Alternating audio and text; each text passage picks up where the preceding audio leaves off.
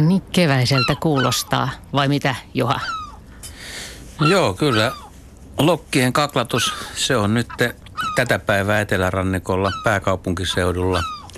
Ensimmäiset luodot on vallattu, harmaalokit on tullut ja kalalokkeakin on saapunut. Että kyllä se, kyllä se on, tämähän on keväinen ääni ja tämän hetken ääni kyllä rannikolla, jos kävelee. Niin Suomi on pitkä maa, että kaikkialla ihan näin keväistä on, mutta maaliskuinen luontoilta starttaa tästä ja hyvin kevässä ollaan kuitenkin kiinni. Täällä paikalla on Heidi Kinnunen vastaamassa nisäkäskysymyksiin, Jaakko Kulberi hyönteiskysymykseen, Juha Laaksonen lintuasioihin. Ari Saura on poissa, mutta sitten Henry Väre vastailee kasvikysymyksiä. Minä juontaja Minna Pyykkö täällä ja Luontoiltaan voi osallistua soittamalla tähän suoraan lähetykseen puhelinnumeroon 0203 17600. Tai voit laittaa myöskin sähköpostia luonto.ilta.yle.fi. Ja kuvallisia kysymyksiäkin käsitellään tässä lähetyksessä ja niitä voi käydä katsomassa jo etukäteen. Ne löytyy osoitteesta yle.fi kautta luonto. Ää, aika paljon on tullut jo näitä sähköpostikysymyksiäkin, mutta otetaan sellainen lyhyt kierros nyt, kun ihmiset on paljon eristyksissä ja ovat sisällä tai pääsevät lähes luontoon liikkumaan, niin sanokaa kaikki, että minkälaisia vinkkejä on tähän aikaan, että mitä voi nyt keväässä katsella? Keväisiä kukkia kannattaa aina mennä katselemaan, että kyllä niitä jonkin verran on jo lounaisrannikolla, ei nyt sisämaassa varmaan kovinkaan paljon vielä, mutta ja puutarhalla niin varhaisimmat kevätsipulit on jo nousseet, että ainakin vaikka moni paikka on vielä kiinni, niin esimerkiksi täällä pääkaupunkiseudulla niin Kaisaniemen kasvitieteellisen puutarhan ulkoosaston pitäisi olla auki, että jos ei muuta tekemistä ole, niin sinne vaan. Mutta jo aika pitkä aikaa sitten tuli tietoja ensimmäisistä leskelehdistä. On tullut Eikö se ole aika hämmästyttävää? Joo. Kyllä se lämmin lumeton talvi, niin eihän ne tarvitse mitään muuta kuin signaali vaan, että päivän pituus on nyt niille riittävä, että se näkee normaalitalvena kasvitieteet alkoi lunta, mutta nyt kun ei ole lunta, niin näkee myöskin se, että aikaistuminen ei niitä haittaa, niitä kasveja, jotka vapaalla nyt ovat. Ja mites Heidi, onko Mitäs tapahtuu nisäkäsmaailmassa nyt, mitä voisi vois tarkkailla, kun on aikaa eikä, eikä välttämättä pääse mihinkään rie, muihin rientoihin? No nyt voi katsella tietenkin niitä tuhoja, mitä myyrät on tehneet talven aikana. Aina se on hyvä. Aina Henrylle tässä jo valitinkin, että että meidänkin puutarhassa on tota, tulppaanin sipulit saaneet kyytiä. Ähm, ehkä eh, ehkä niin hauskaa on sitten nähdä, nähdä sellaisia nisäkkäitä, joiden arvele olevan jo tiineenä ja, ja nähdä sitten, että miten, miten mukavaa on kasvissyöjillä, esimerkiksi nyt jänniseläimillä, jolla niin kuin maa on paljastunut ja niiden elämä on niin paljon helpompaa ja nyt vielä, kun kasvillisuus ei ole sillä lailla päässyt rehahtamaan, niin ne on kuitenkin aika helposti vielä havaittavissa. Että se on musta jotenkin semmoiset rusakot ja jänikset, jotka vetää mm. Jotain ihana vihreät nurmikkoa, niin, niin tai, nehän tai, näyttää tai, tyytyväisiltä. Tai jättää vastelusteita tulppaaneen. No sekin on mahdollista, joo. Sekin on mahdollista. No mites Jaska, mitä suosittelet tähän aikaan? No nyt on ollut kyllä, sanotaan näin ainakin, että ennätysten tekeminen helppoa monien, monien lajien kohdalla, niin ainakin yrittää sellaisia, että on huomannut tuossa, että pitkin talvea aika monet perhosharrastajat ja, tai ihmiset, jotka tuntee perhosia, niin raportoinut sitruunaperhosista varmaan ennätysmääriä talvehtivista yksilöistä, koska ne vaan roikkuu mustikan varvuissa tai sopivilla paikoilla ihmiset on tehnyt oikein muistiinpanoja, että monta senttiä ne on liikkunut edellistä näkemästä ja oma tyttärenikin aktivoitu tuossa yhtenä päivänä ilmoittamalla Suomen aikaisimman menty yökköshavainnon koskaan jo kolme viikkoa sitten. Ja, ja tota, mä kuullut, että Yyrössäkin nokkosperhoset ovat lähteneet lentoon jo kaksi viikkoa sitten. Ja, et niinku, mutta tähänkin verrattuna niin oikeasti, jos katsoo sitten, että mitä tapahtuu, niin kyllä me enemmän maaliskuun puolella ollaan kuin huhtikuun. Että huolimatta siitä, että, että lunta ei ollut missään täällä etelärannikolla oikein koko vuonna, niin siltikin, niin kyllä se aikataulu on edelleen niin kuin maaliskuun puolella ennemminkin kuin huhtikuun. No mites Juha, muuttolintuja on tullut jo? Joo, no se vähän riippuu pääseekö retkeille ja saako retkeille, niin peltoalueella, tulvapelloilla hanhia, joutsenia jo hanhia itse asiassa aika paljonkin ja merellohaahkoja, vesilinnut lentää.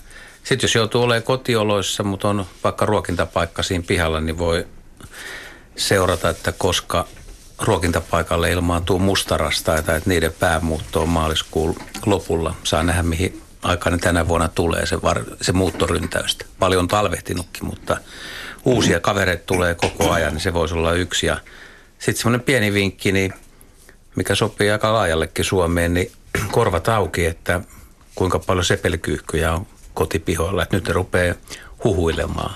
Viisosainen huhuilu. Huh, huh, huh, huh, huh, huh. Sitä on odotettavissa ja kuulee jo monin paikoin. Hyvä.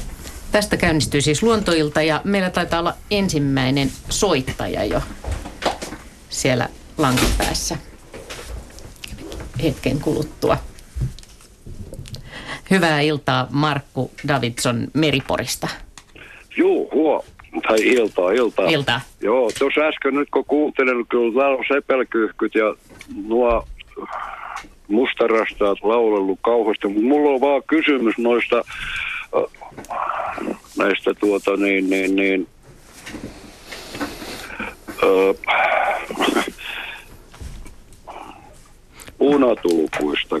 tässä oli nyt tänään, mä olen nyt seurannut tuossa, sanotaan semmoinen kaksi viikkoa, semmoinen äh, pariskunta, tuossa on ollut käynyt syömässä ja tämmöistä kaikkea, mutta tänään, tänään kävi semmoinen ihmeellinen systeemi, että tuo naaras oli, se joi tuommoisesta lätäköstä. Ja Ukros oli kolme metriä, tai vajaa kolme metriä siitä, se katteli siinä ja nokitti jotakin maat, mitä sitten olikin. Ja no ei kauan kulunut, kun tämä naaras, siitä menee pieni polku tuon mettää.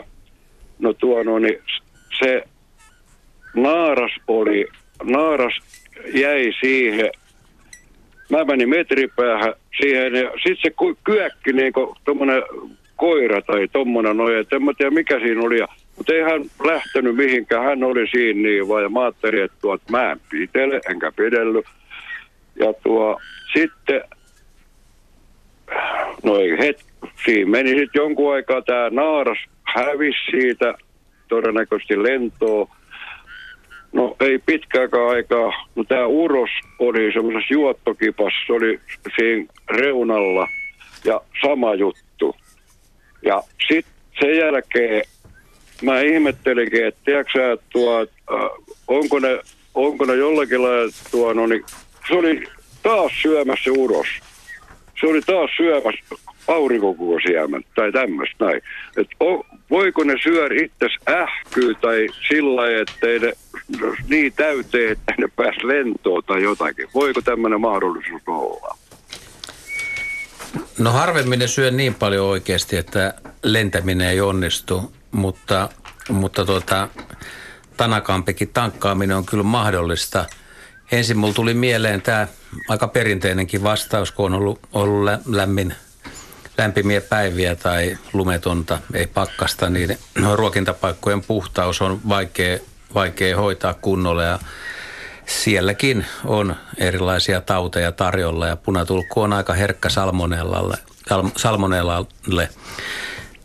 Mutta Mulla tuli vielä mieleen myös sellainenkin, että onko siinä tarjolla jotain semmoista ruokaa, mikä sitten juomisen jälkeen esimerkiksi nopeasti turpoisi vatsassa. Tämä nyt on no, vähän tämmöinen... se on ainoa, että mulla on semmoista vähän tuolla, että mä vien tuommoista vähän niin kuin pulla, pulla, pulla juttua tai semmoista, että tuon on, että olisiko se semmoista se menee sitten. Niin sehän on semmoinen aika kiltti selitys tähän näin, että ne ei ole sairaat. Tämä on aika kiltti selitys siihen, että vatsassa vähän turpoa ja sitten vähän, vähän aikaa odotellaan ja taas... Niin kuin se kyökki, niin kuin mm. semmoinen niin kuin koira tai tällainen. Joo, se, on, se, se ku... naaras. Joo, mutta se, kuva, se on se vähän vaikuttaisi kyllä siltä, että voi olla, että lintu on myös sairas. Se ei tarkoita sitä, että lintu välttämättä kuolee, mutta, mutta todennäköisesti on, on on sairas ja usein tämä sairaus päättyy kyllä siihen, että sitten varpushaukka tai varpuspöllö tai joku muu peto vie sen. Että... Joo, mä en ole niitä tässä kyllä kauheasti mitään semmoisia, kyllä tässä joskus menee joku merikotki ja mitä tässä väliin lentelee tai tommosia. En mä huomannut mitään pöllöjä ainakaan tässä, kun mullakin on noita pönttöjä tuossa melkein 20. Tiedätkö siinä on orvapönttöä, siinä on kaikenlaista pönttöä, no tuon on, niin, niin, niin mä oon huomannut semmoisia kyllä. Mutta tämä oli semmoinen kyllä ihmeellinen, en ole ikään nähnyt ennen tämmöistä, tiedätkö, että tuo... Joo. Pidät vaan ruokintapaikan mahdollisimman puhtaana. Sen voi haravoida ja sitten laittaa jollekin tassille vähän tarjolla. Ainoastaan se, mikä menee saman tien niin kuin kaupaksi, että ei tosiaan nyt tämmöisenä aikana kylvä liikaa sitä ravintoa sinne maahan tai ruokaa. Että sitä ei tarvi yöllä olla tarjolla lainkaan. No, no. no ei mitään, mutta täytyy lähteä harvan kanssa sitten varmaan. Se on ihan hyvin kevätpuuhia. Se on hyvä. Kuuntele lähetys ensin ja sitten vasta. Niin. Mutta kiitos. Joo, mä kuuntelen tuo lähetyksen, totta kai mä kuuntelen ja Metsän radionkin meinaa vielä kuunnella. Mutta ei mitään, tää oli kiitos teille, mutta mä epäilen, että, tiiäksä, että onko ne sairaita vai, kun tää oli ensimmäinen kerta, kun mä tämmöisen havainnon tein. Kiitos soitosta ja tästä tämä hyvin Kiitos. lähti Joo, käyntiin. Ja kiitos. sitähän kannattaa varmaan sitten tarkkailla jatkossa, että miltä, miltä vaikuttaa lintujen meno siellä. Joo, Juuri. tarkkailla. Joo. Hyvä. Kiitos. Moi moi. Hei. Moi. Otetaan väliin yksi tämmöinen kirjekysymys, joka on aika hauskaa. Eli Saukkonen lähettää tämmöisen kysymyksen, että tervehdys, työskentelen katoilla ja se onkin oiva paikka havainnoida luonnossa tapahtuvia juttuja. Viime kesänä Kulosaarissa päiväsaikaan huomasin taivaalla jonkin kiertelevän kovaa vauhtia ympyrää. Sen tullessa lähemmäksi tunnistin sen lepakoksi. Se tuli vielä lähemmäksi ja sitten sen kimppuun yritti hyökätä varis. Varis yritti aika kauan saada lepakon kiinni, mutta väsyi ja laskeutui antennille huilaamaan. Lepakko jatkoi eteenpäin. Pienen ajan kuluttua sen perään lähti harakka. Sama juttu kuin variksella. Se väsyi touhuun ja poistui paikalta. Oli, oliko kyseiset linnut saaliin perässä vai mikä niitä niin paljon lepakossa ärsytti? Tota, ja se kellonaika jäi pikkasen mulle Kell- tauki vielä. Kellonaikaa ei ole tässä ja, ei kun Mutta- päiväsaika, niin, niin jos hän oli töissä, niin eihän varmaan yöllä siellä kadulla Ei. ole kuitenkaan töissä. Riippuu ammatista. Joo, mutta tässä lukee päiväsaikaan. Joo. No tyypillistähän on, että lepakot saattaa päiväsaikaan liikkua etenkin keväällä, jos ne on nälissään ja, ja yöt on niin kylmiä, että hyönteistä oikein liiku. Tämä oli kesä, kesällä tässä luki. Joo. Joo.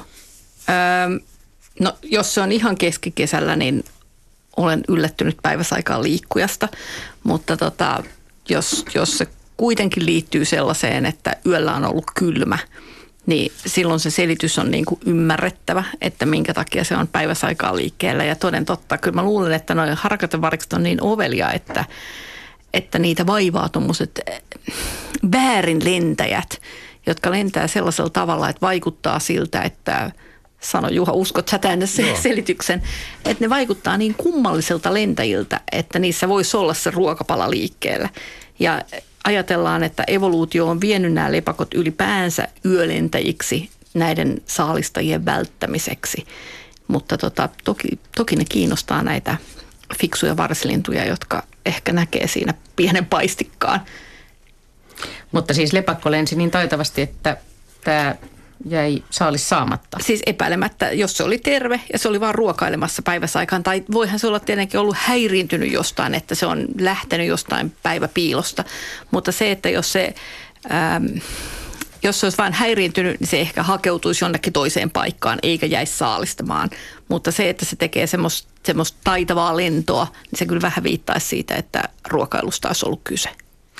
Mites Juha, haluatko jatkaa pariksista No, ja harakoista? No varikset ja harakat varmasti, jos ne lepakon kiinni saa, niin kyllä ne sen varis varsinkin niin ottaa, ottaa ihan varmastikin, että miksei ottaisi. Tuli vaan mieleen niin kuin vanhoja havaintoja, havaintoja, kun muutaman kerran on nähnyt muuttoaikana keväällä isolepakko lajin, jonkun niistä, niitä taitaa olla useampiakin, mutta joka tapauksessa isolepakko, niin niin kerran Loksääri Ahvenanmaalla se oli, se oli muistaakseni kevättä ja sinä päivänä oli myös varpushaukkoja liikkeellä aika lailla ja tuli semmoinen aika vä- väsyneen näköinen kaveri, joka ra- laskeutui sen asemanrakennuksen saunan katolle vähäksi aikaa sitten taas jatko matkaa ja lensi, niin silloin mä muistan, että me katsottiin ja pelättiin, että varpushaukka nappaa sen, kun me tajuttiin, että se on kumminkin aika harvinainen tämä iso lepakko Suomessa ja mutta tota, se nyt on ehkä vähän eri, erilainen tarina sitten. Mutta uskoisin, että lepakoilla on kyllä monia, monia vihollisia, mutta Heidihän sanoi, että ne on perustaitavia lentäjiä, ei niitä kuitenkaan ihan niin vaan kiinni. Ei niitä ihan noin vaan, mutta siis niitähän löytyy pöllöjen kuitenkin tota, niistä kakkapalloista tai oksennuspalloista, että sieltähän niitä löytyy kuitenkin lepakon luitakin, että kyllä niillekin joskus höblästi käy. Ja toki pitkäikäinen eläin, jossain kohtaa se joko sairastuu tai muuten vaan on vanha ja höppänä ja jää kiinni. Ähm, isolepakko on kyllä sen verran iso, että kun se siipien kärkiväli voi olla niin kuin Iso, mm. niin, iso se on. Niin näytön on täällä, mm. varmaan 40 senttiä tai enemmänkin, vähän, niin. Niin, niin se on sen verran näpäkkä, että en tiedä, että käydäänkö sen kimppuun sitten. Mä oon kanssa isolepakon tavannut Suomessa lentämässä, mutta silloin oli kyllä yö. No, se on vaikuttava. Mä oon nähnyt kolme neljä kertaa isolepakon kanssa ja mä oon, joka kerta mä oon luullut, että tai oon ruvennut katsomaan kauempaa, että mikähän rastas tuolta tulee.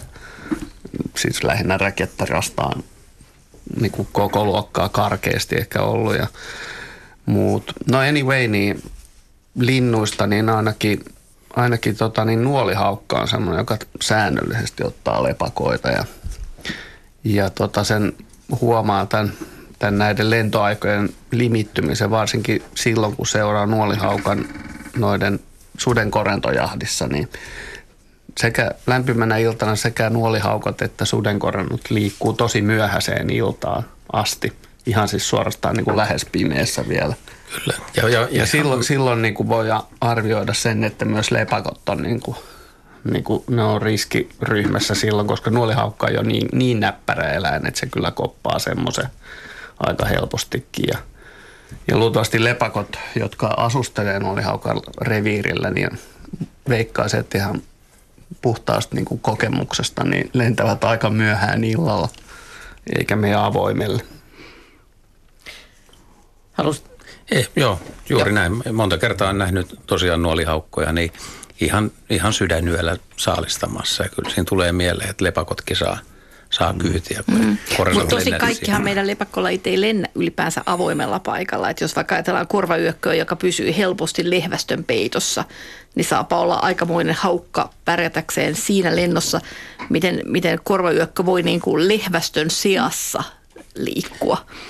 Niin, niin. Toi nuolihaukan saalistus onkin jollain Ruovikkolahdella tai ehkä Suonyllä kesäyönä. Että mm. ne lajit, jotka tulee semmoiseen metsässä, niin mutta sitten taas niin pöllöt siellä, niin kyllä tuli mieleen vain niin lepakoiden, näitä mitä olen itse nähnyt sitten taas linnunpöntöissä ja koloissa, niin niitä nyt ei napata lennosta, mutta sitten suuaukolta tai nämä, jotka menee kol- koloihin, niin varmaan... Tässä siellä... oli just artikkeli, minkä mä lueskelin, niin eurooppalaiset, tai lepakot eurooppalaisten pöllöjen ravintona, niin niitä on toki, mutta kyllähän se määrä on aika vähäinen, mitä, mitä oli niin pöllön ravinnosta lepakoiden osuus sitten. Se on. Joo, ja eihän lepakossa paljon syötävää ole, se on aika lailla luuta ja nahkaa. Mutta se on totta Juha, mitä sanoit, että koloilla niille käy sitten se, että näätä voi tulla koloon ja lepakkokolossa on kyllä tosi hiljasta, jos sitä puuta raapii ja imitoi sellaista, että näätä on tulossa puuhun, että ei kyllä kukaan kurki yhtään mihkään.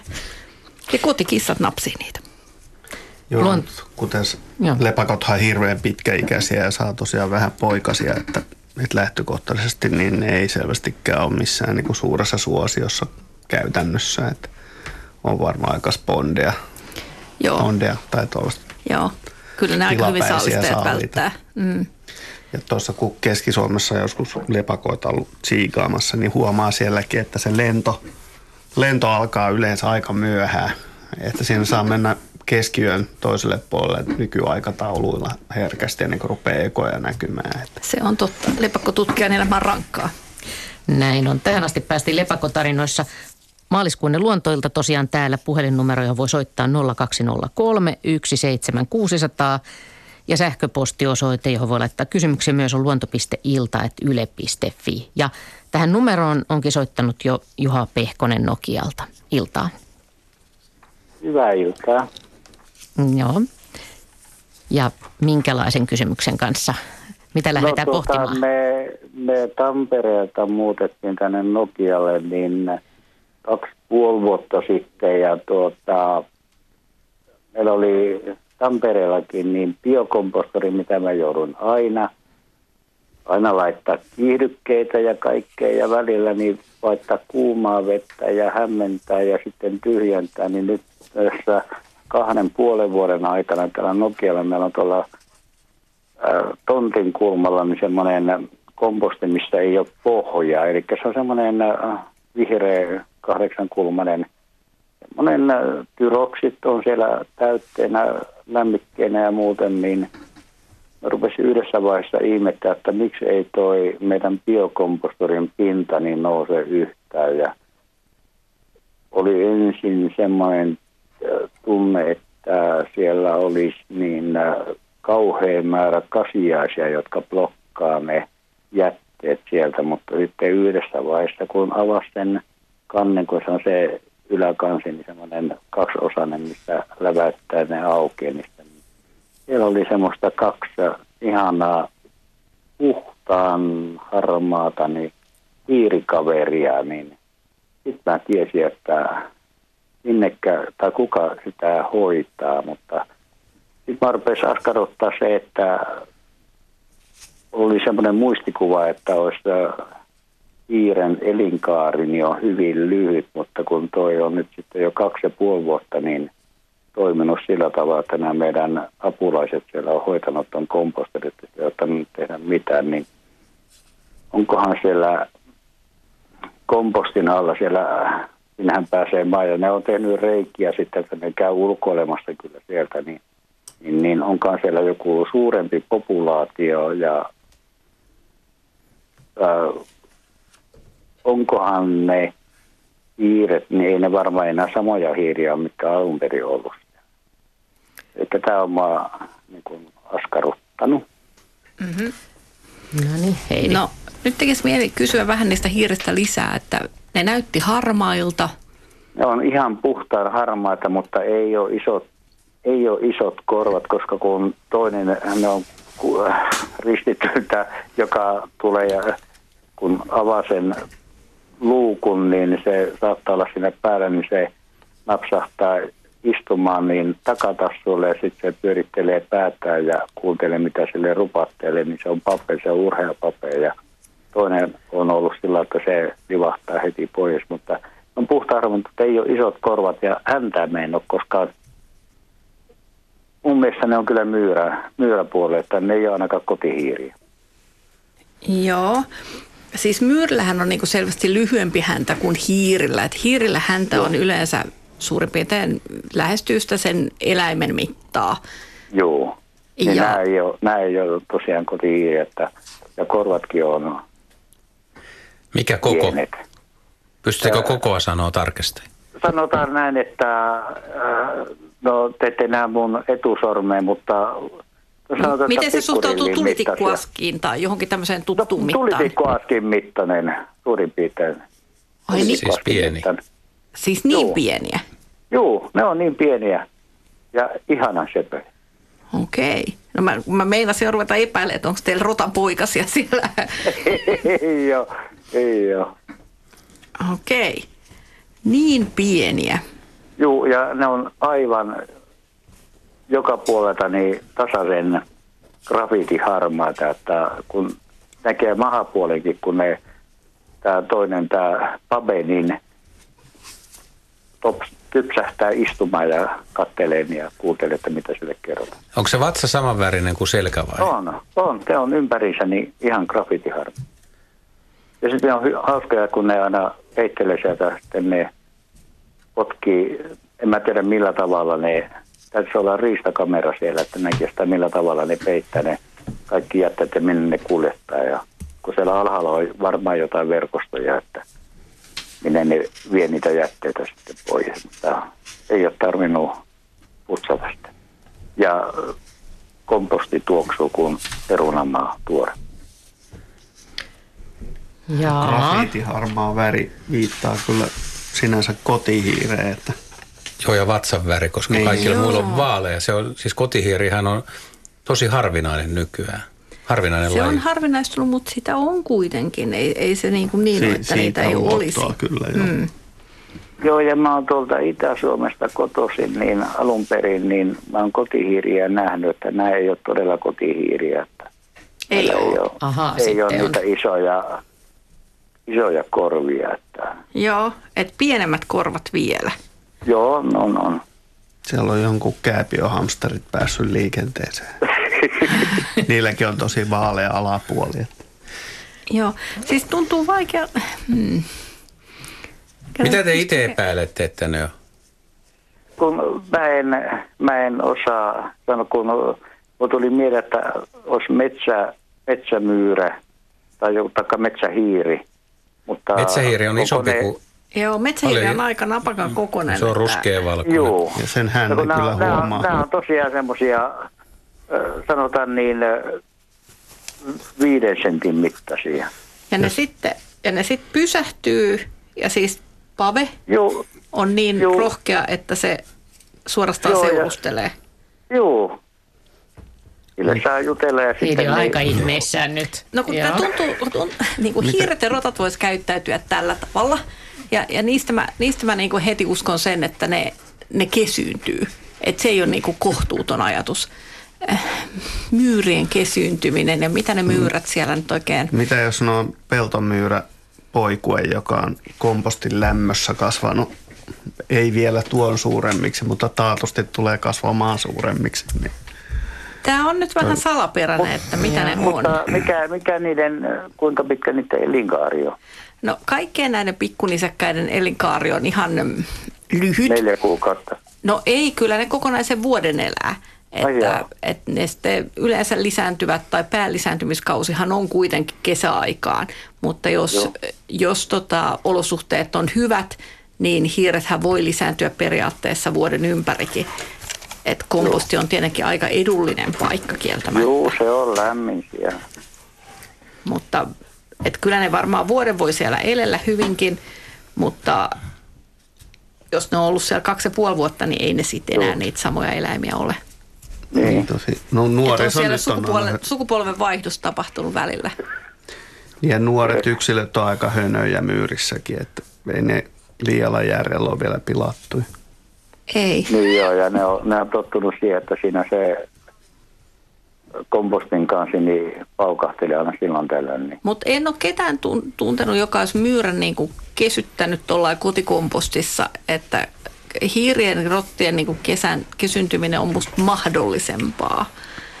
Mutta kyllä tämä vähän jää valokuvaa paitsi, että mitä ne on. Niin, valokuva Niin, peliin valo- vaan. Toi on hyvä vinkki, joo. Eli Joo.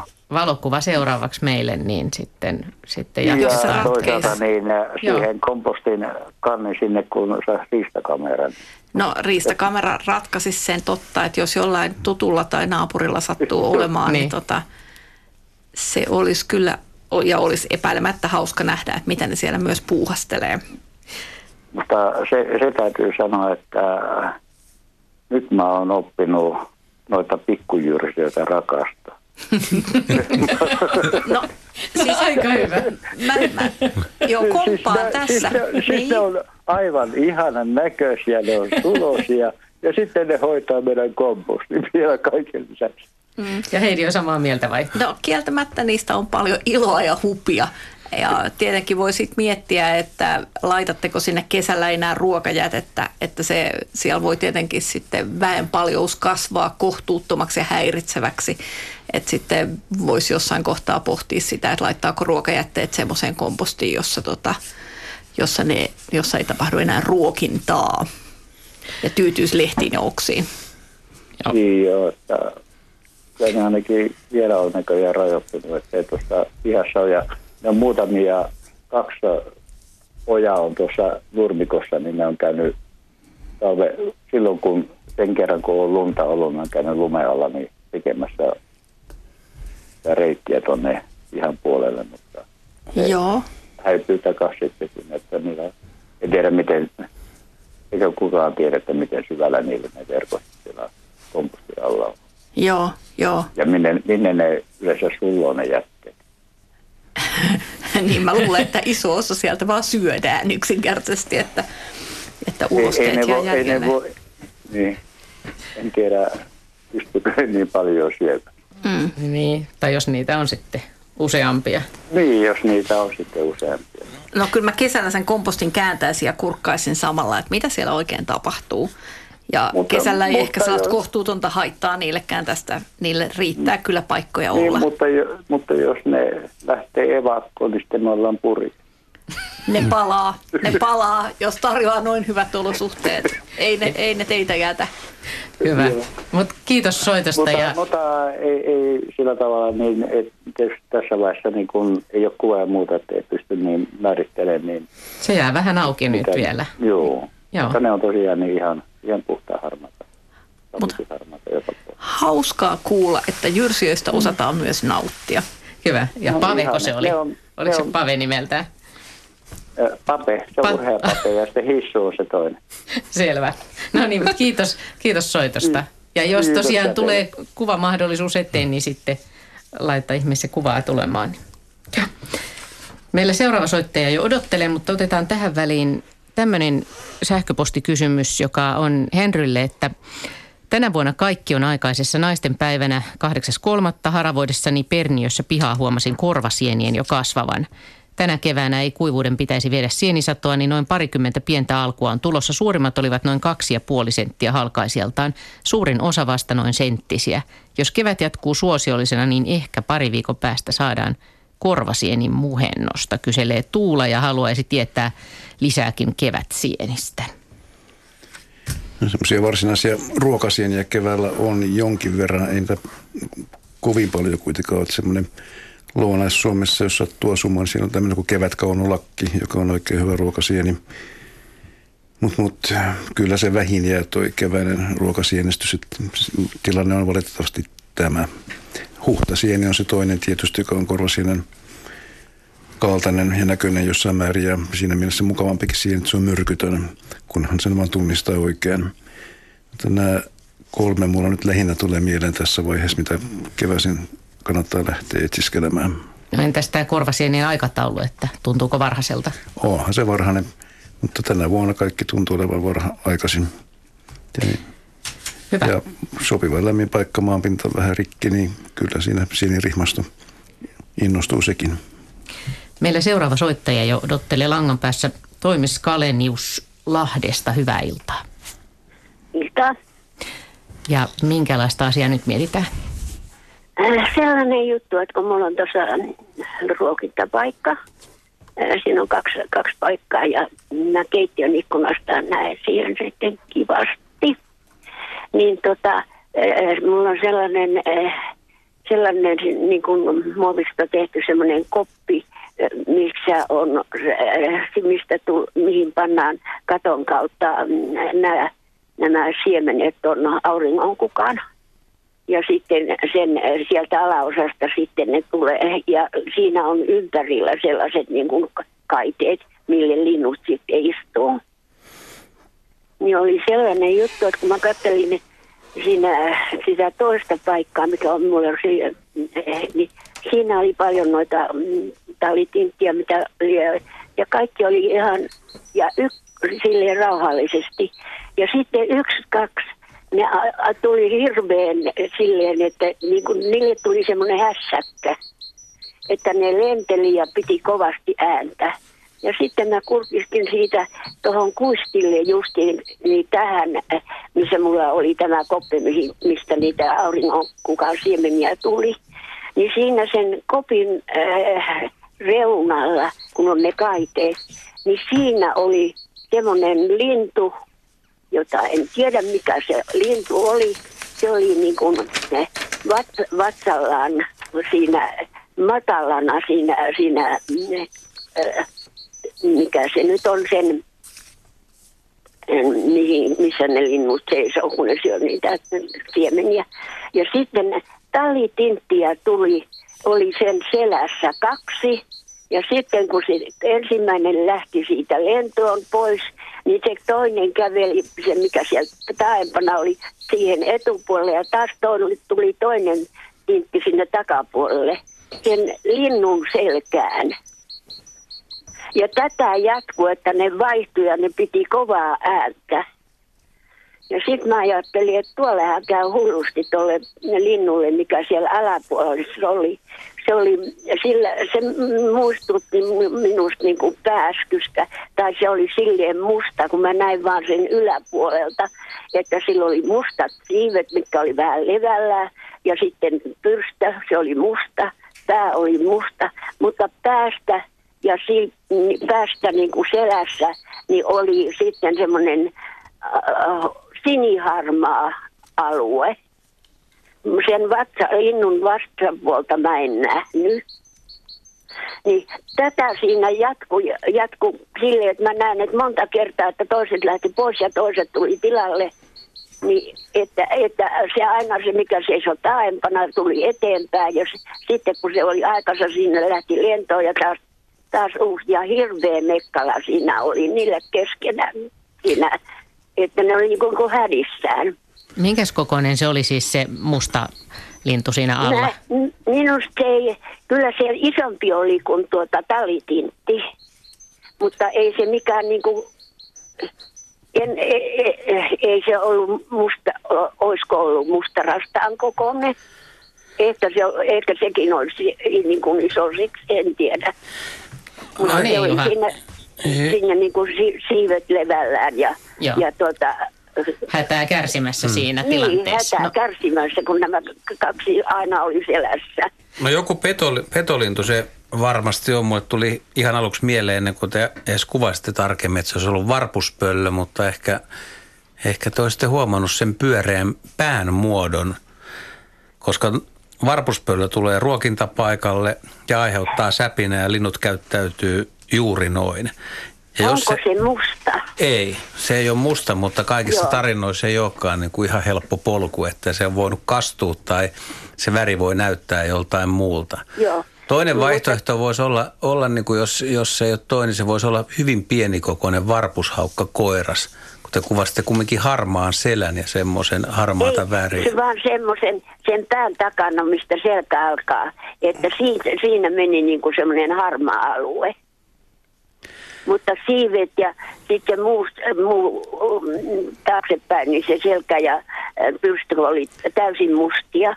Mutta voiko se olla siis mustarastas? No mä epäilen, että miksi ne linnut olisi käyttäytynyt noin, jos siinä olisi mustarastas. Kyllä, kyllä mä kuitenkin veikkaan, että siinä on peto, mikä on jostain syystä näyttää eri väriseltä. Ja se voi johtua siitä, että sen höyhenet on kastunut, se näyttää paljon tummemmalta usein Joo, silloin. Ja usein kun peto niin. tulee, niin ne linnut käyttäytyy just noin. Ja jos, mutta jos te ette ole tarkemmin nähnyt jalkojen pituutta tai pään muotoa, en, en, niin en vähän vaikea sitä, sanoa. koska se oli niin kuin makuasennossa se lintu. Se oli niin kuin, niin kuin, niin, jotenkin siinä oli niin kuin makuasennossa, kun ne toiset linnut selässä Miten tämä tilanne ratkesi sitten loppujen lopuksi? se meni, loppui siihen, kun mä ajattelin, että no mä menen katsoa, että mitä, että eikö, eikö se pääse lähtemään se toinen lintu, kun nämä toiset pitää sitä siinä. Niin tota, kun mä aukasin oven, niin ne oli kaikki pois. Se oli aivan siinä oven, oven edessä siinä kustilla se. Niin te ette nähnyt, kun se lähti pois se alempana. En, en kerinyt nähdä siinä, koska se, se ovi aukeaa niin lähelle sitä, että se ehkä metsin päähän siitä, siitä tellingistä, missä ne siemenet oli ja linnut. No mutta sitten kaikki pääsi lentoon, että siinä mielessä kaikki, onnellisesti kaikki lähti lentoon. tarina ja... ja kaikki muutkin linnut lähti pois koko, koko ruokintapaikalta. Joo. Kaikenlaista jännittävää sitä voi ruokintapaikalla nähdäkin. Kiitos. Joo. Kiitos soitosta ja, ja havainnosta. Me jatketaan luontoiltaa eteenpäin. Täällä on muuten tullut Juha tämmöinen kommentti, että tuollaiset verkkopussit, joita siis ruokinta talin mukana kulkee, ne voi olla linnuille vaarallisia. Meillä tikka oli kuollut takerruttuaan varpaastaan verkkoon. Joo, se on ihan hyvä huomio. Aika paljon kumminkin ruokitaan niin kuin näillä tämmöisillä verkoilla ja – Muun muassa jos lintu on rengastettu ja rengas ei ole hyvin kiinnitetty, niin se rengas saattaa takertua siihen verkkoon. Et varsinaisesti linnun jalka ei ehkä niin herkästi takerru siihen, mutta se on aina, aina tota, kyllä ongelmallinen, ihan hyvä huomio. Ja toi on ihan totta, ne verkot tippuu maahan ja ne saattaa jäädä sinne, jos ei tätä hygieniaa hoideta. Joo, siis ilman muuta ne pitää kerätä pois. Ja tämä nyt on ihan hyvä aikaa muutenkin nyt, kun kävelee, niin voi kerätä roskia. Että. Hmm. Ja eiköhän tähänkin olisi aika kehittää korvaava tuote muovin tilalle. Hyvä huomio. Sitten otetaan välillä kirjekysymys tai sähköpostikysymyshän tämä on. Heinäkuussa helle aikaan muutama vuosi sitten Pirtissä lenteli iso ja ärhäkkä paarma. Kun sain tapettua sen, sisältä alkoi tulla noin kolmen millimetrin pituisia ja yhden millimetrin paksuisia vaaleita toukkia, joissa oli pienet mustat silmät. Toukat lähtivät leviämään pitkin lattiaa, en kerennyt ottaa kuvaa niistä, sillä ne piti saada tapettua ennen kuin ne häviäisivät kokonaan. Mitä toukat olivat loisia vai mitä toukkia oli toista kymmentä? Jaa. Jaska katsoo sieltä vakaasti Kuulostaa tänne päin, mutta onko siltä, mitään että ei ollut käsitystä? paarma, että toi kuulostaa enemmänkin siltä, että siellä on ollut kiiliäinen, esimerkiksi hirven, hirven tota, niin nenäsaivartajat, niin ampuu toukkansa yleensä hirvien, hirvien sieraimiin ja, ja tota, siis ne ei muni ollenkaan. Ne noudattaa tätä käsittämätöntä makaberia ilmaisua, että ne munii eläviä tai niinku Synnyt. synnyttävät eläviä poikasia ikään kuin jollakin olisi tarkoituksena synnyttää kuolleita, mutta se on niin kuin evolutiivisesti vähän arvelluttava tapahtuma, mutta tämmöinen perinne meillä nyt kuitenkin on. Että Ei ole munavaihetta, vaan ne on suoraan toukkia sitten. joo, koska niin, nä- niin no se on näppärämpää, että jos näin pystyy tekemään, niin toukat pystyy sitten hakeutumaan heti parempaan paikkaan.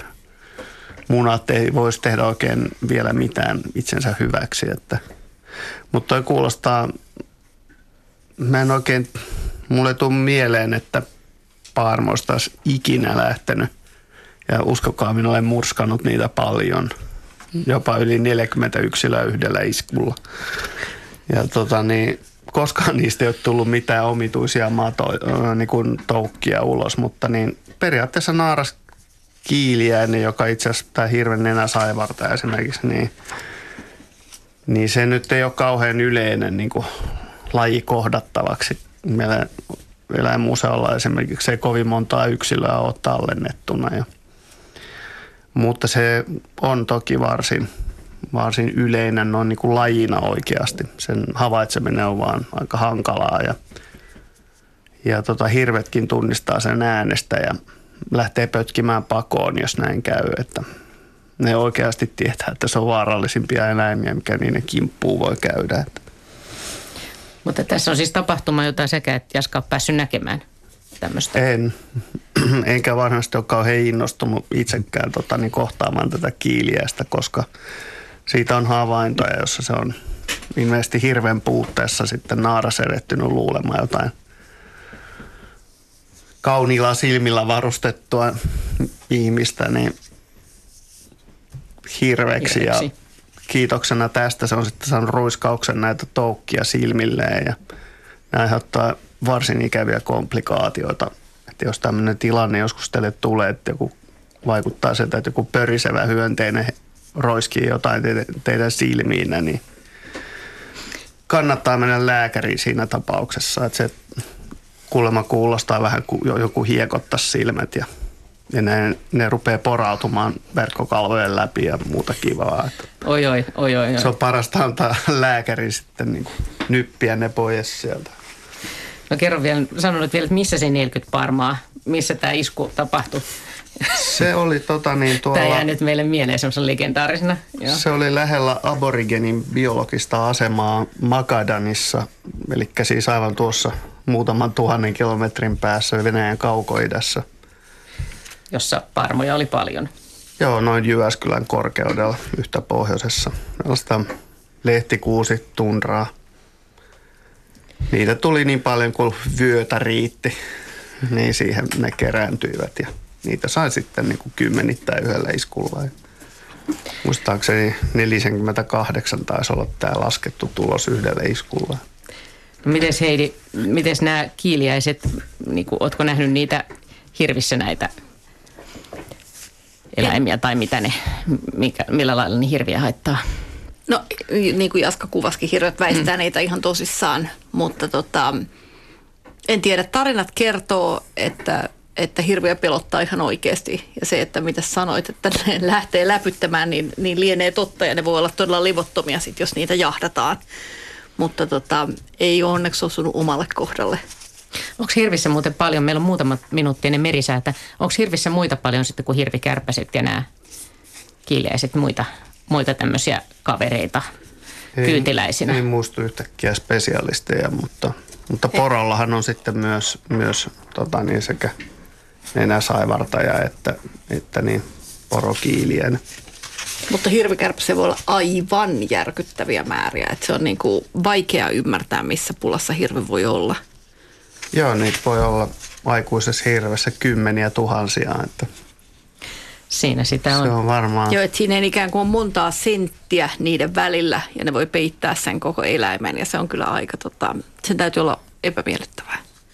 Pari minuuttia aikaa ennen merisäätä. Tämmöinen lyhyt kysymys Juhalle. Onko linnulla nenä? Matkustin bussilla ja kuulin, kun äiti selitti pienelle lapselle, että linnulla ei ole erikseen nenää ja suuta kuten ihmisillä, kun linnulla on nokka. Perheen isä oli sitä mieltä, että täytyyhän linnulla kuitenkin olla sieraimet hengittämistä varten. Yhdessä he päätyivät siihen, että linnun nokka on yhdistelmä nenää ja suuta. Miten tämän asian kanssa oikeasti on? Miten linnun hengitys toimii? Eli missä ne linnun sieraimet tai nenä on? Terveisin matkalla, matkalla kuultua. Ihan hyvä pohdinta. Tota, harvoin kuulee, että linnulla olisi nenä, että nokaksihan sitä kutsutaan, mutta sieraimet on ja hyvä hajuaisti on. Että tota, käyttäisin kuitenkin ehkä sanaa nokka tässä yhteydessä. Niin, että kall- kallistuisit nokan kannalle ja nokka on siis yhdistelmä nenää ja suuta.